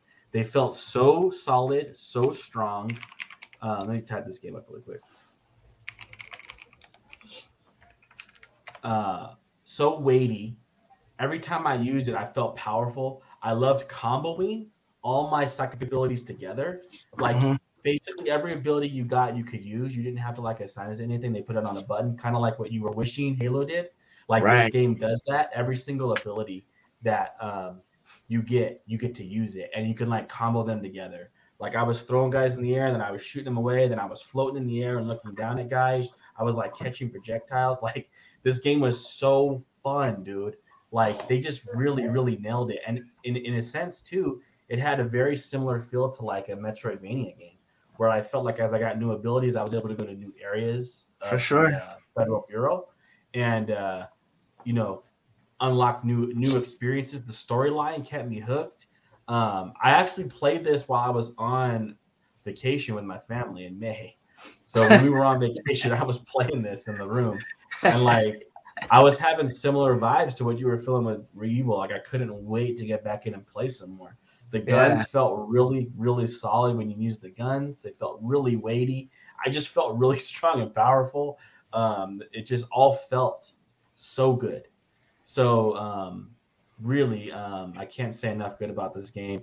Um, I think the games above it are also really great. Otherwise, this would have been higher. But man, what a great game! Yeah, man, you're right, dude. That was probably like one of the most like impressive, you know, uh displays of like power when you use like the abilities and stuff. Like it really felt like you were fucking tearing something apart when you were using your abilities, and it's just like, damn, dude, like sh- this bitch feels weighty. Like, Yeah, she'll destroy this whole fucking building if she wants, man. yeah.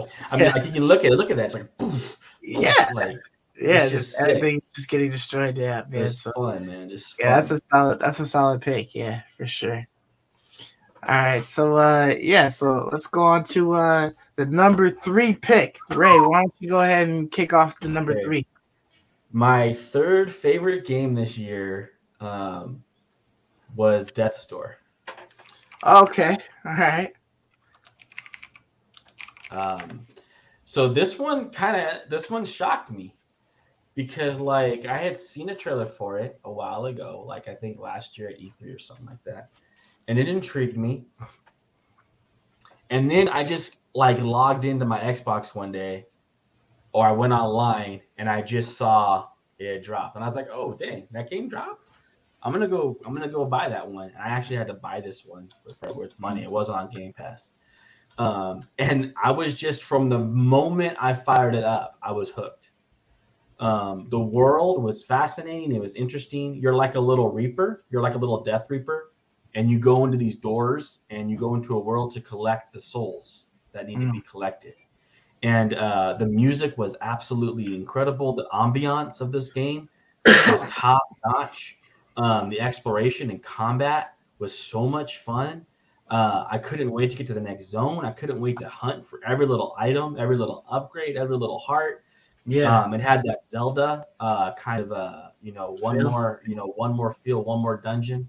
Uh, I just really really enjoyed Death's Door. I can't say enough good about it. It's um, it's an indie game, but this could have easily have been like developed by a AAA studio for like the Switch, and it would have just been like so great on the Switch. I think. I Yeah. don't think this is any any less uh, a game than anything that um, you know the Zelda developers have already put out in the past with like Four Swords or anything of like that nature. Like this is right there with it. Um, the puzzles are a lot of fun. Figuring out like the little puzzles in the world is so much fun, and it's also so rewarding. Um, I just was like, couldn't wait to play this. I put so many hours into this game. Uh, one of my favorite games this year, no doubt. nice man. Yeah, I gotta get I gotta get on this one. This one looks incredible. Yeah, is it on Game well Pass done. now, or No, still not? Still not. No. Okay, yeah, maybe it'll maybe it'll come on. Hey, there it's soon. too good, man. You just gotta pony up. Yeah, yeah, you Listen, gotta man. pay to play, man. You gotta pay to play for sure. All right, so um, for my number three pick, um, it's Guardians of the Galaxy. Um, I know I talked about this game before. Um, when I got it, um, it was like I don't know if I was like one of the only ones out of WLG squad that was like looking forward to the game, but I I just I love the Marvel world, uh, and I like the Marvel most of the Marvel games. I have to say Marvel's Avengers sucks ass, but other than that, um, I thought that they're pretty. You know, they have some pretty solid lineups and whatnot. I just gotta And, say uh, really quick. I just gotta say really quick. With as much as you rave about Village, I am so shocked that you put this above Village.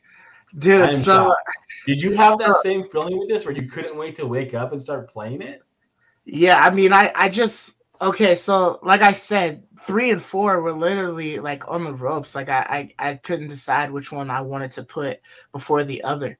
But I felt like because I enjoyed the story so much for uh Guardians of the Galaxy, um, and I wanted to just get more of the story. I wished that there was more of the story.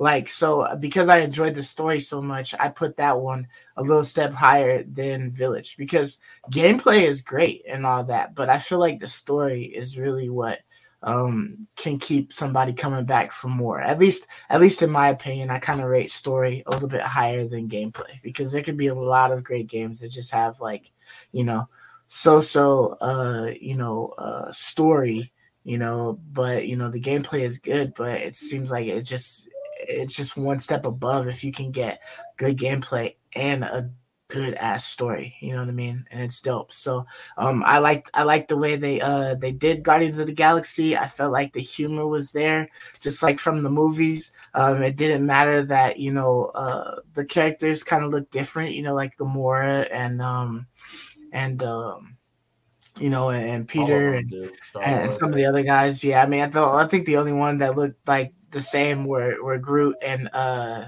Yeah, and right, uh, Rocket. right. You know what I mean? Yeah. But yeah, they they've got that look, so you know they they're gonna look close. But um, other than that, you know, I liked the way the story was going. I felt like it gave me like a whole new story. It wasn't like anything I had seen before as far as like the movies are concerned. You know what I mean? So um, I was getting like you know a different, interesting backstory on like Peter Quill, and you know, and um, getting some more of uh, Drax and and you know, and and the different guys and stuff like that. And so like I, I just wanted to keep playing it you know what i mean i was up late you know just like playing through it and then you know just the conversations that they were having in the game and the decisions that you made and and you know who would remember what and you know who who would uh you know who would be on your side depending on choices you made and different things like that it kind of brought me back that old feeling of like you know the old mass effect games you know um that i, I enjoyed back in the day and stuff like that and um you know, I just had I just had fun with the game. I had a lot of fun with the game, and so um, it's like one of those things. Like I wouldn't be mad if it had some DLC content in it for like some more story, you know, because I felt like it was all it all had something to do with the Marvel universe. I don't know if this is like if any of this is like partial canon or, or anything like that, or if it's just you know like a one off or whatever. But you know, getting to see like Adam Warlock and you know other characters and stuff like that you know, in the game that you know I hadn't had a chance to see in the movie, uh, in the movies yet or whatever. It was just cool, and you know, and the the way the guns worked, it gave you like, I feel like Peter Quill in the game is more of a badass than the Peter Quill in the movies. You know what I mean? Because like, you know, I feel like Peter does stuff in the movies, but he isn't like, you know, he isn't like you don't feel like he's really strong. You know what I mean? It feels like it's like a team vibe. Like they have to be together in order for them to to do what they've accomplished. But you know, with with Peter Quill and this thing, you know, the different abilities that they gave him with the gun and stuff like that, I thought they were creative um, with how they decided to use uh, utilize the guns and make the new abilities and stuff. And and I thought it was was fun, man. So yeah, I had fun trying to collect it, and they had like different things in there, like you know, like small mini games, you know, every now and again. But yeah, man. So I enjoyed it enough that I decided to make it my number three. Wow. Yeah. Nice, man. Yeah. Very So, nice. Very nice. What about you, Mark? What'd you pick All for right. number So my number three is Hades. Okay. So I won't get into this one too much. We already know how amazing it is, but I'll just get into the highlights here. Uh, one, the combat felt amazing. Uh, to me, it was almost as good as Dead Cells. I think that was my favorite uh, combat in a roguelike, and it, it's almost as good as that. Next is the graphics, the art style. It's beautiful. Everything is beautiful. I love that the hub of the game changes throughout the game. Other roguelikes, it's kind of static. Uh, but this, the main hub, it always changes. You get more NPCs, different items, things change. And the last po- point I want to make that I liked is all the voice acting. For only 20, 25 bucks, all these characters are, all the gods and goddesses are voice acted and they sound really good. So, you know, it makes you wonder when you're, you know, some of these AAA games that everything's not voice acted. It's like, dude, for 20, 25 bucks, these guys nailed it. So, it, uh, That's- You're getting away with murder, not putting voices on there, man. It's like, damn, you got me paying sixty for this this game, and you couldn't put a fucking voice on it when this indie developer can do that. Like, come on, man. Even if you had one person doing like eight different voices, at least give us some. Yep, I agreed. So I felt like this game, man, this is like a gold standard for roguelikes, man. Uh, you know, Sir Knight raved about it last year. Uh, I got the privilege to play it this year. So this game, my number three, Hades. I love Hades, man. Great game, great game. Nice. That's solid, man. That's dope. Yeah, for sure. Oh man. Cool. It's seeing uh, it's on the list two years in a row, man. yeah. So Hey, it's that good. It's that crazy good. So game, good. man. Crazy game, It might even be the greatest roguelike ever made. I mean, it's that good. It's pretty. I pretty can't dope. think of yeah. one that's better. Dead Cells is the closest one, but this is because it's so voice acted Yeah. and the way they integrated the story as you died. I mean, brilliant stuff, man. I mean, Yeah. developers take some notes, dude. For sure, man. We're getting close down to the uh the bottom two. Yeah, bottom two, guys. two, man. So uh yeah, so I'll kick off uh the number two game of 2021 for me. Um you're gonna be surprised, but I it's think I'm gonna be surprised. It's Cyberpunk 2077, man. Okay, Um, that's solid. like regardless of of when it came out and it came out um at the ass end of 2020 uh you know and so it was like one of the the first games that i decided to pop into my ps5 or whatever just to look at it and see it like i said i did not want to touch it because i wanted to experience all of its glory in ps5 but i think that game is fucking amazing. Like the shit that is on the map like if you just look at the city, it, like I played it on a PS4 Pro the majority of time, um, and like this was by far probably like one of the the most fun that I had traversing, you know, or or just like going going around on the map, you know, just trying to uncover things, uh, and it uh, wasn't necessarily on like uh, uh, an armor type of gear hunt but just the guns man just the different kind of guns that they had and just the different unique things you know um the stuff that people would find um you know the items that that people would see you know the different things like that like you know like oh i i, I decided to go corpo so it's like you know four different uh ways to to start the game off and whatnot um the fact that like you know because i went corpo there's like special like suit armors that are like legendary that you can find out there. You just gotta like hunt for them. Uh, the different scenarios that you may come across uh, while you're out there. Um, just like you know, being able to to like find all of that cool stuff. Um, you know, unfortunately, you know, as we said in other videos, like there wasn't a third person like that, so you didn't really get to see yourself much in those clothes unless you pulled up your menu and and and it showed you on the side there. But you know it was just like the idea of like having a suit and tie you know and, and dress slacks you know and being able to do that whole corpo thing the whole time. And then the cars that you had and the story i thought was cool. Um but i i really enjoyed like um you know cd projekt red does like a great job uh with their worlds and whatnot um adding the small like hidden quests and different things. Um but i feel like like this kind of like gave me one of those like fallout types of feels you know where you're just like running across the most random stuff. Um and it just makes you want to keep like looking for more things. And you know this is a, a city. So i mean you're coming across different people but like the different items like uh, there's a lot of stuff that you could just pick up like it and there might not be a reason for you to pick it up but you could pick it up you know what i mean? So it's like just like coming across you know other stuff and and there being like you know you might just happen to to look in the right you know container and there's like a legendary uh weapon in there that's like really dope. And it was also nice that there was uh, set locations for certain things so that you know you could you know go through like a list of YouTube videos and find like a special weapon or something like that in particular that you're really looking forward to to playing with or something like that. But I I enjoyed the gameplay through and through. Um, you know, I had a couple of crashing issues like when I first started, but all it all it made me want to do is just like close that bitch and then restart it again so I could keep playing. Um, and I've been trying to push it back as long as I could um, for this PS5, you know, update or whatever.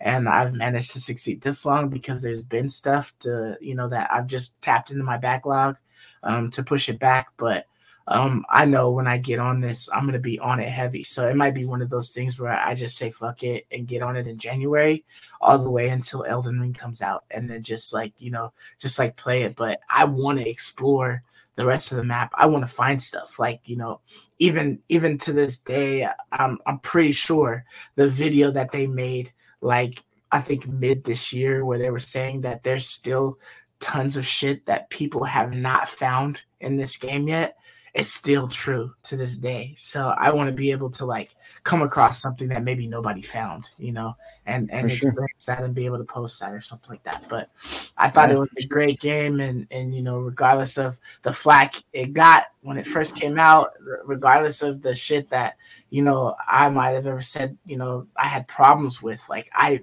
to the like consistently i've always said that this was like an awesome game and that you should play it if you can get around those issues uh, with the glitches and stuff like that that you should have this in your inventory at some point in time even if you can get it for five bucks seven bucks like it's totally fucking worth it man Yeah, dude. For sure, man. Five, seven bucks. I mean, absolutely. Like Yeah. It's worth more than that, man. yeah It's worth full it's- price. I mean, I'm glad I waited. I'm glad I waited until they got almost all the stuff worked through so you can play it through normally. But Mhm. like, yeah, like this game was so much fun. I couldn't wait to get into my next fight. It's like give me someone else to fight, man. Like it was just so much fun. Um, I couldn't wait to shoot my guns again. like Yeah. it's just good, man. It's, I love it. I'm, I'm gonna play Nice. it tonight probably. Who knows? Maybe I'll play it again. for sure. Nice, Good stuff, man. nice. But, all right, I'll jump into my number two, guys. My number two is Halo Infinite. okay All right. hey we got the deuce spotter Wow. All right. So this is why, dude. This Halo, Halo Infinite, we have to think for a second here. Their multiplayer version is free. I feel like this is like a pivotal time because I've been saying this internally for years. Games like uh, Call of Duty, the multiplayer should be free. I feel like all multiplayer shooting games should be free. Like it's painful paying for you know the new iteration every year when they're nickel and diming you. I get paying for the story, and Halo got that right. You pay for the you pay for the campaign, but my favorite part of Halo is the multiplayer. It's like I love the time to kill in this game. It brings it back to Halo 3 roots where it's really like you're kind of jousting. You know, it's not like a Twitch shooter. Like you really have to play smart, position. Um, the maps are incredible. The performance on on a mid-range laptop are fantastic. Um, you know, I'm happy they kept pushing it back I, because it just plays so good and it looks so good. Hmm. I do I do see the faults in the in the campaign. Like I feel like you guys are right. You know, the weapons it's very archaic, man. It's like the first Halo game. Two weapons still. But they did improve. They added, you know, this overland map. It feels more like a world. This thing is not open world by any stretch of the imagination, but I feel like it's a good, you know, step forward. But I'm putting this at my number two mainly for the free multiplayer. That there's no restrictions to the multiplayer. You get all the features for completely free, just like any other Halo game. Um, you know, there's some there's some controversy about how fast you progress you progress through the battle pass, but who cares about the battle pass? It all, you know, for me, it's all about the gameplay, and this game feels incredible. I absolutely love Halo Infinite. Um, my favorite was Halo 3, and I feel like this is just as good or maybe even better than Halo 3. And it's free. Like, I just can't wrap my head around this amazing game being for the free 99 package. It's just, I still can't fathom that. And I hope more game studios in the future, the multiplayer versions, I hope they take notes. I hope Halo Infinite is really successful so other co- companies can, you know, the multiplayer aspect I think should be free because it's monetized so heavily nowadays. So Sure. shout outs to 343. I didn't think it could be done because I've been knocking 343 my whole life. I hated them after Bungie left, but honestly, this is a solid, solid Halo game. I love it. I hope to be playing it for years to come. And you know, I think it's an incredible game. So my number two, Halo Infinite. Nice, man. All right, Ray. Okay, my number two game this year is uh, Deathloop. Deathloop. Oh shit, dude. okay. Yeah, so Deathloop. Um, it, it, it was really close to being my number one game. There's really uh, one main gripe I have with Deathloop. Otherwise, I really, really love this game a lot. My Mhm. only real gripe was I wasn't a big fan of the ending of this game at all. Like I thought this is um, the payoff for I think like all the exploration, all the intrigue, all the mystery that you like that that's surrounding this game. I didn't think it was a big enough payoff at the end. Um, so that's really my number one gripe really with this game. Otherwise, this game is so fun. This is probably the game I had the most fun with of any game.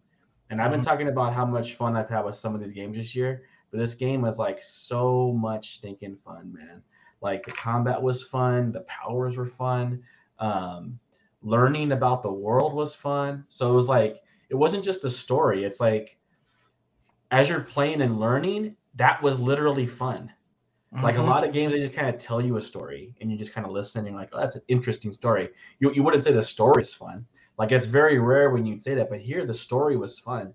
Like the world was a story in, of, in, in and of itself. Um, I, I love the whole aspect of uh, being invaded, you know, by Yeah. Julianna at a random moment in time.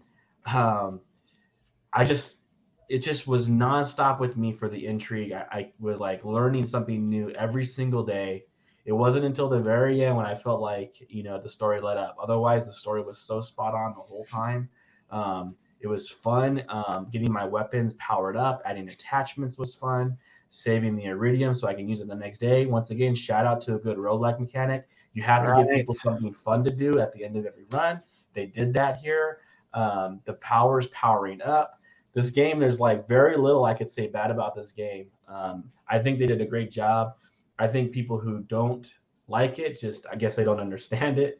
But I understand it. I get it. I think it was a lot of fun, man. Um, I loved creeping through the world. I loved, you know, having a second chance at life if I died. Um, Mhm. Seeing if I can kill the visionaries without being caught was so, everything was just a lot of fun, man. I can't say enough good about this game. So Yeah. uh, clearly, um, nearly my favorite game this year. Nearly my favorite, but uh, really good stuff. That's my number two game this year. Nice, man. I love that pick. I'm uh definitely interested to see what your number one is. I think I might know what it is looking at the list now, but I won't be too sure until we get to that point. But um definitely some some good stuff. Uh we've had like a, quite a few things that were, you know, pretty like spot on, like identical on our on our top list, just shifted in different areas and whatnot. Mhm. So it's nice to uh to like you know hear about them and stuff like that and see like kind of like what page we were on and stuff like that but um Hey, but uh yeah so um before we get to the number one pick of 2021 for our top 10 games we want to take a break for a second and get to the honorable mentions so um uh ray why don't you give us your honorable mentions for 2021 All right, so honorable mentions, games that I liked, I really enjoyed a lot, but they didn't quite make my top 10 list. I have, let's see, four games here that did not make my list that um, that I thought were really good. The first one is Halo Infinite. I really did enjoy that game, but as you could see, those of you been following all these, I didn't have it on my list at all. All um, right, you didn't. I think it was a lot of fun. I think everything Mark said is right. With I, I appreciate that they gave things away for free. I think that is the way to go. And that's the route to go. I think it's a lot of fun on multiplayer, but unfortunately, I don't play multiplayer. So any of those points that Mark added to it just don't don't matter to me at all because I don't play multiplayer. Um, I think they do have it right with the time to click kill. I think that's very inviting for new players, people who aren't big fans of games. I think all those points stand. I really just played the campaign, and while the campaign was fun and the gunplay is fun, there just isn't any depth there for me. They added some things for depth, but I just feel like they played it way too safe. And I didn't even think they needed to play it that safe. They could just add a couple other things. I don't think anyone would have complained. Just allowing you to have multiple powers to click on, I think would have been a simple thing to do. I don't think yeah. anyone would have complained about that. So I don't really know what the whole play it safe was about. Um, but it just they dropped the ball for me in that regard. I thought it was cool. We finally have kind of like a pseudo open world. Um, I thought it was uh, a lot of fun with the grappling hook. What a great addition! It's amazing how just one single addition can make changes so much more fun. And they they they they did that. I just like if you made it just a few more risks, just how much better would it have been? So for me, Halo Infinite was a great game, but it didn't make my top 10. Um, the next game that I, I want to include here is Loop Hero. Maybe a lot of you don't know what that is, but that was a little indie game that I got on the PC. It was a basically um, it's like a, a, turn-based game, and you have a guy that travels time in a loop. He just mm. goes in one loop, and as you go through the loop, new enemies are added to the loop in random locations, and you get like cards, and you get to use those cards to add things to your loop to help you along the way.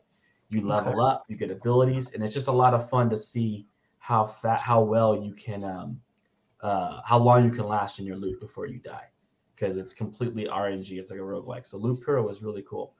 Um, the next game I really liked was 12 Minutes. I really enjoyed 12 Minutes. Um, yeah. That's a free to play game on the Xbox Game Pass. I thought that it had a lot of cool innovations. It's kind of like a loop game, like Deathloop, but there mm-hmm. isn't really action into any any action involved in it. It's pure, it's pure story. story. Yeah. Um, and it's a little clunky. The controls, I was not happy with the controls. Um, there were some things about it that I thought were impossible to get, like without a guide. Some mm-hmm. aspects, like there's no way you would have figured that out without a guide. So in some respects, it was unplayable to a point for me, completely unplayable. Um, but it was really cool. It had really cool ideas. I hope there's more games that are, that take advantage of those concepts. Um, but 12 minutes was really a really neat experience. And um, the last one on here that I'm including is Far Cry 6. Far Cry 6 was not included on my list, but I did have a lot of fun with it. I enjoyed my time with it. I do think that it was basically just another Far Cry. They didn't do anything really new here mm. at all. Um, so for me, because of that, because they didn't really do anything new, it didn't really do enough to make my top 10 list, but I still really had a good time with it. So that's an honorable mention. Nice.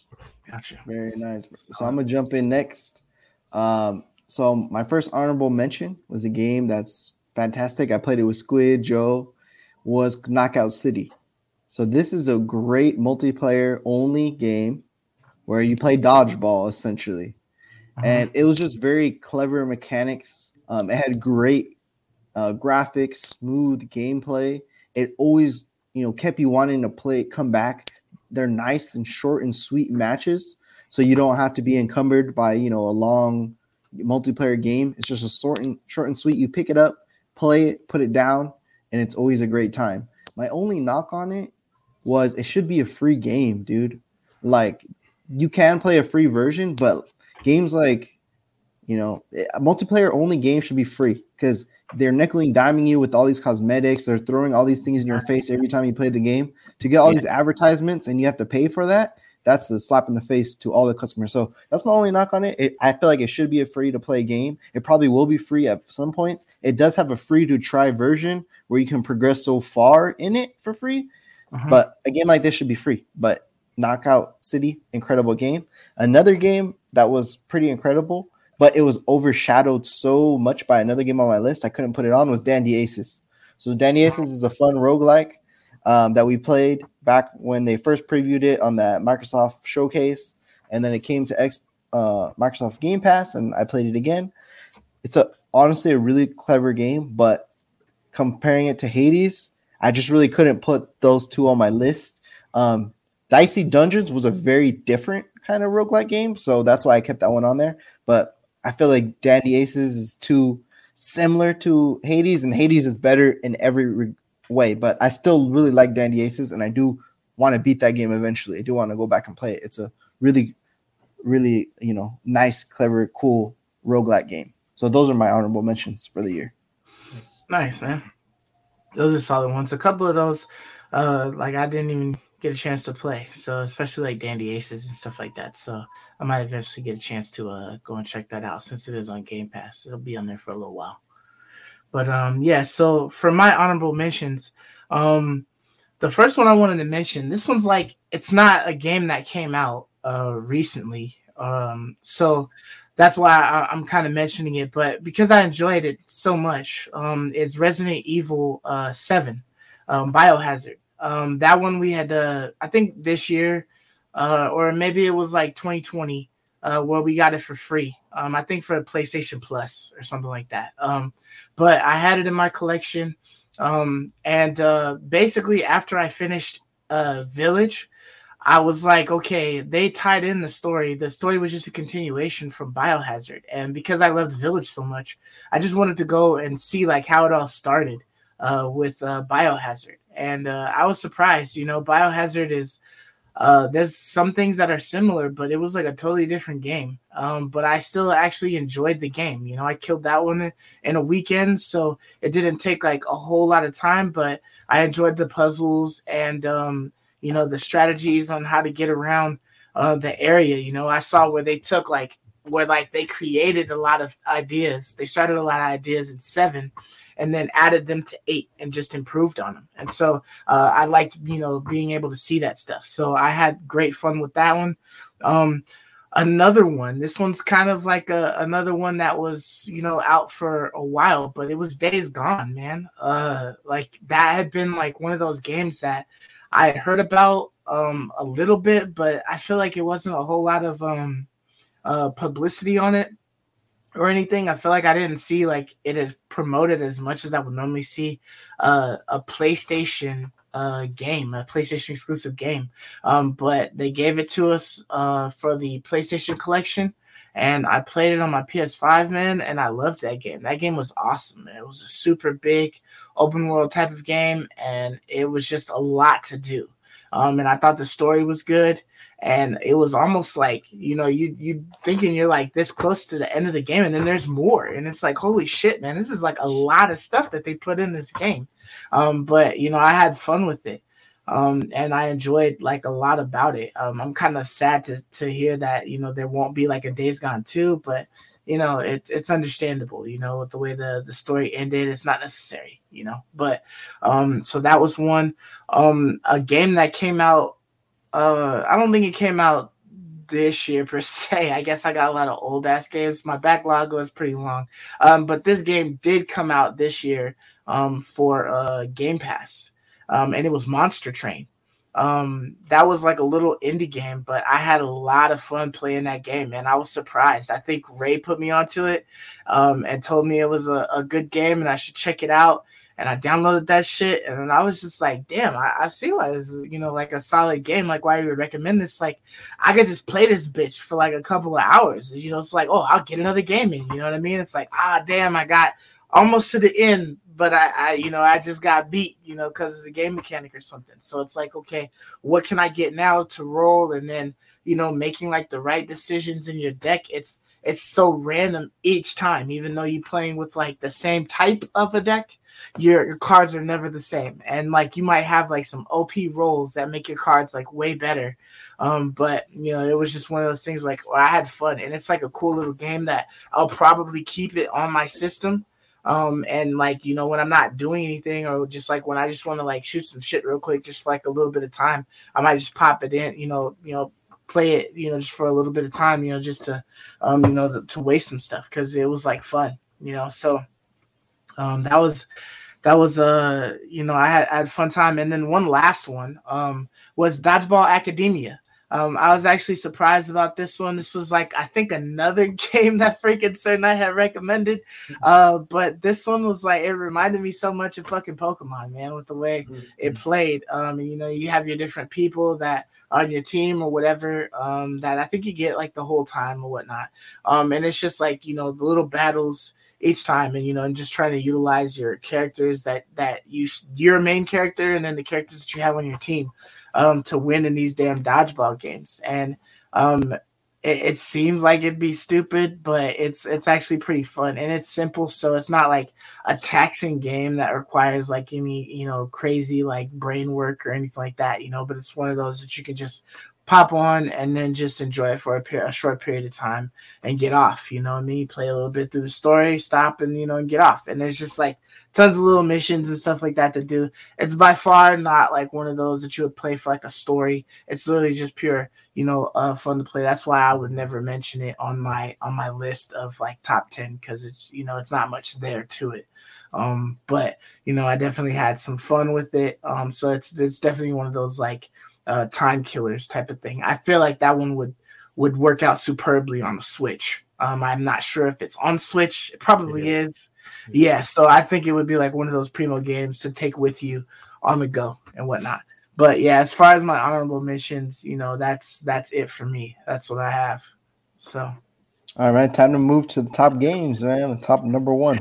this is it, man. It's the top, you know, uh, number one game for 2021 for all of us. And um, you know, we played, we got a chance to play a lot of games, man. You know, with the addition of Game Pass and all of the things that PlayStation uh, Plus gave us, um, and just you know all the stuff that dropped. Um, even though there was a, a fuck ton of pushbacks, man, it was still a lot, uh, still a lot to play through. And um, this was, you know, it was a uh almost a tough selection for me. I feel like number one was like probably the easiest choice for me.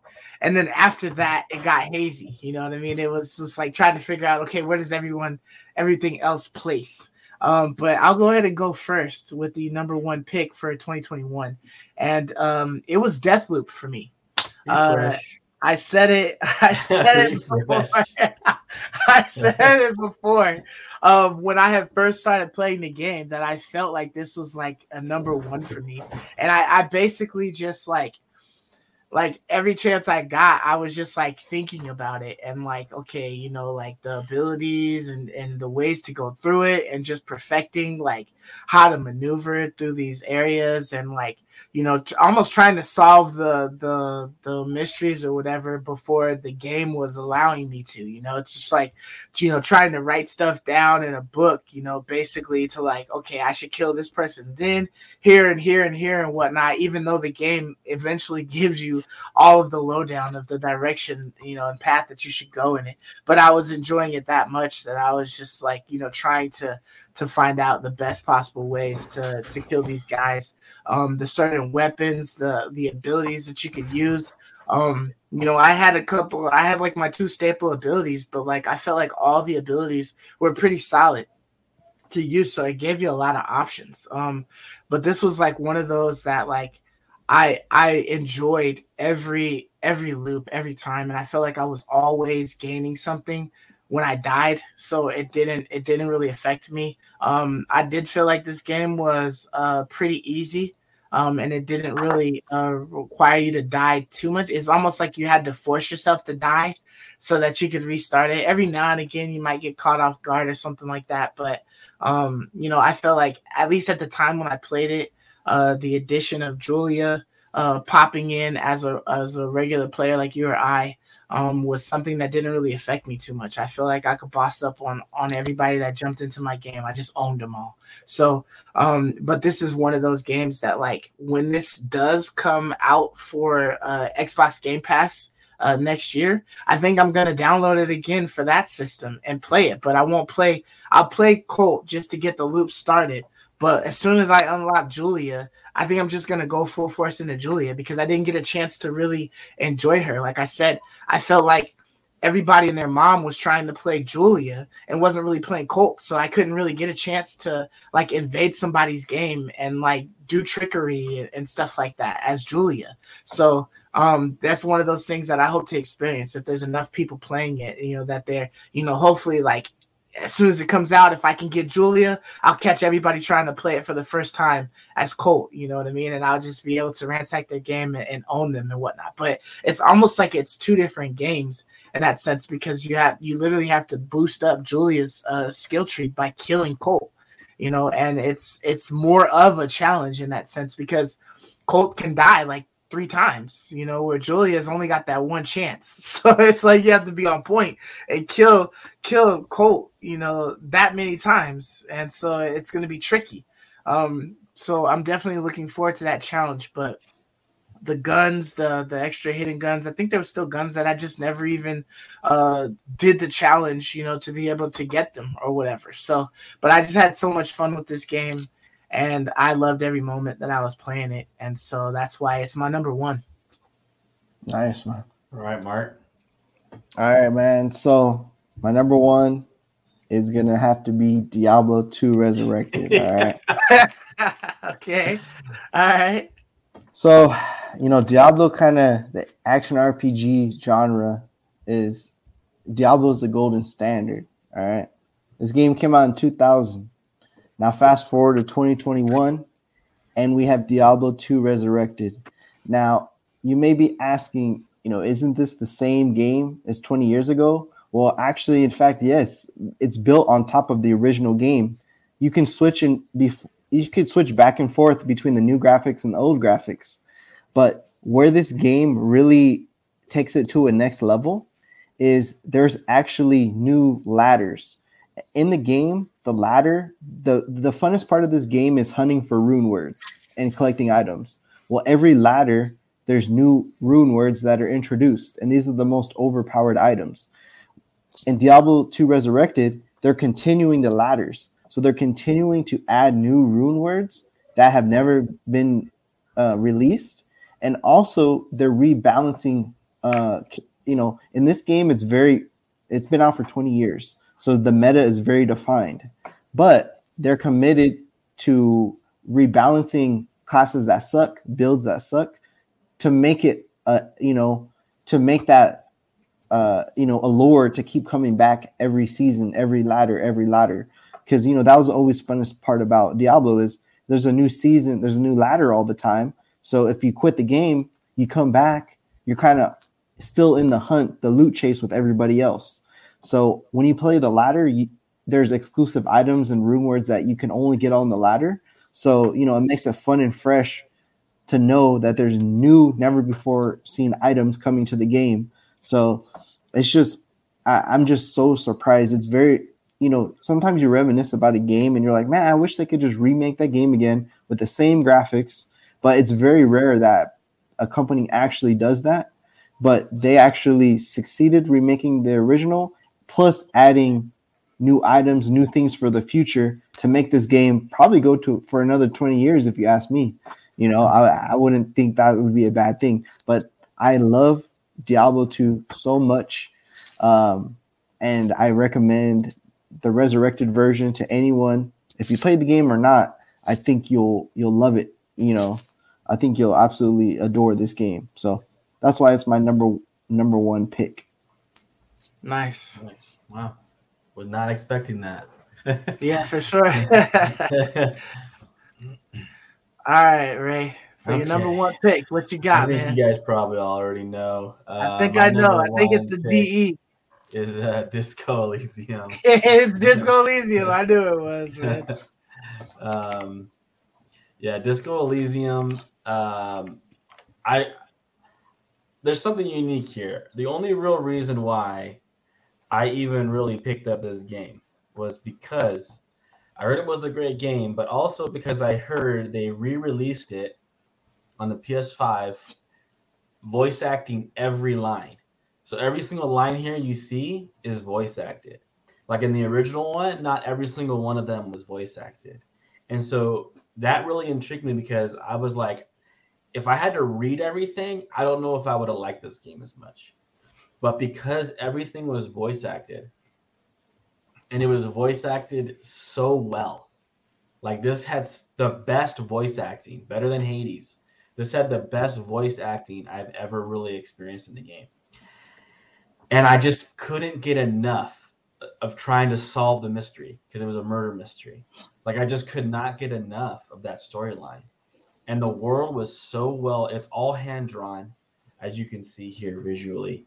And uh, I could not get enough of exploring the world, trying to find new secrets, trying to find um, new dialogue sequences. I enjoyed every single conversation I had. And it was another one of those games where I just couldn't wait to jump back in and continue playing it to learn more about this world and try to solve this mystery. And then what put it over the top for me, which is the reason why I enjoyed this one just a tad better than Deathloop, is because this one had a really cool ending. Like it had one of the most memorable things I've experienced in an ending. And basically, what happened was when you finally get done with the game, the ending itself isn't that incredible. Like finally figuring out the mystery, it's really cool, but that's not what put it over the edge.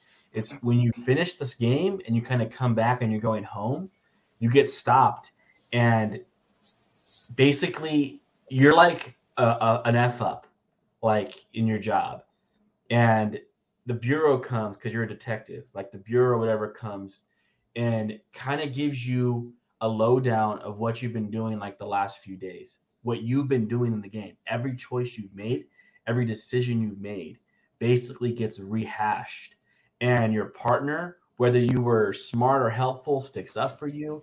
Other people you came into contact with will like stick up for you, and it feels like you, like not the character, but you because you made every choice, you made every decision. And so it's like a reflection on you as an individual. And I kind of walked away kind of like feeling emotional about it, like the journey. It made me reminisce every decision I made, every choice I made. And I was like, wow, that's such a memorable way to end this game. And it just stuck with me. And so because of that, because of that, I gave it my favorite game of 2021. It's incredible. It's a masterpiece in like everything it's trying to do and that ending really made me feel like it was worth it everything was worth it in the end you know really appreciated that so disco elysium Disco, man. number one game this year for me Nice. Yeah, I'm, I'm definitely. I gotta play this, soon. check that one out. Yeah, for sure. But yeah, man. So that's it's been a long journey. You know, 2021. Uh, you know, that's that's it. That's all we have for our top 10 games of 2021. Uh, they were pretty different, but yet similar in a lot of ways. Um, so you know, but it's it's also like a good a good way to kind of get an idea of of the type of games we like and what we play um, you know, over the uh, you know these these years, these time periods and stuff like that, you know. Um, so it's it's it's interesting to see what you guys like gravitate to more so, and what will trump another one. You know, what I mean, like what, like you know, for Rays, you know, what will uh, beat Deathloop and its awesomeness, you know, and it's, it's a, a fucking storyline. That's what's gonna get it, and you know, and, Right, and yeah. Mark Araya just like you know sticking with those, you know, with those trusties, man. Those you know, going back in time and and getting some uh, nostalgia love there. You know, the Um, multiplayer games you can just see yeah. that's mark's thing yeah, a lot of multiplayers and stuff like that. Yeah, but um, yeah, man, dude. Uh, you know, 2021's been a, a good year. You know, uh, you know, appreciate all the you know the 286 subscribers we have. We appreciate all you guys for subscribing. Um, if you haven't yet and you've made it through this whole year and you've watched a couple of our videos, you know, uh, subscribe and also, you know, like the video. come on 300 300 before the end of the year Yeah, I You definitely like, want to get 300 you got for the few days year. left man like get us to 300 Yeah, man, but uh, you know, this is this is the end of the year, so you know it's gonna be a whole new year, a whole new year of games, man. And uh 2022 is gonna be a fucking banger. I assure you. There is a lot of That's your stuff. If these bastards do not Yeah. push shit back, we will be uh in full force. You know, my pockets are gonna be tapped because of these bastards. But um, yeah, man. So we appreciate you guys for watching. Uh, everybody who's still listening to the podcast, we appreciate you uh, for that as well.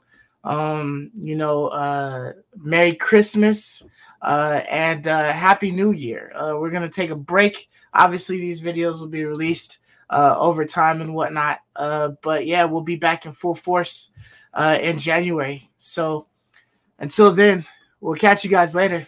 Deuces. Peace. See ya.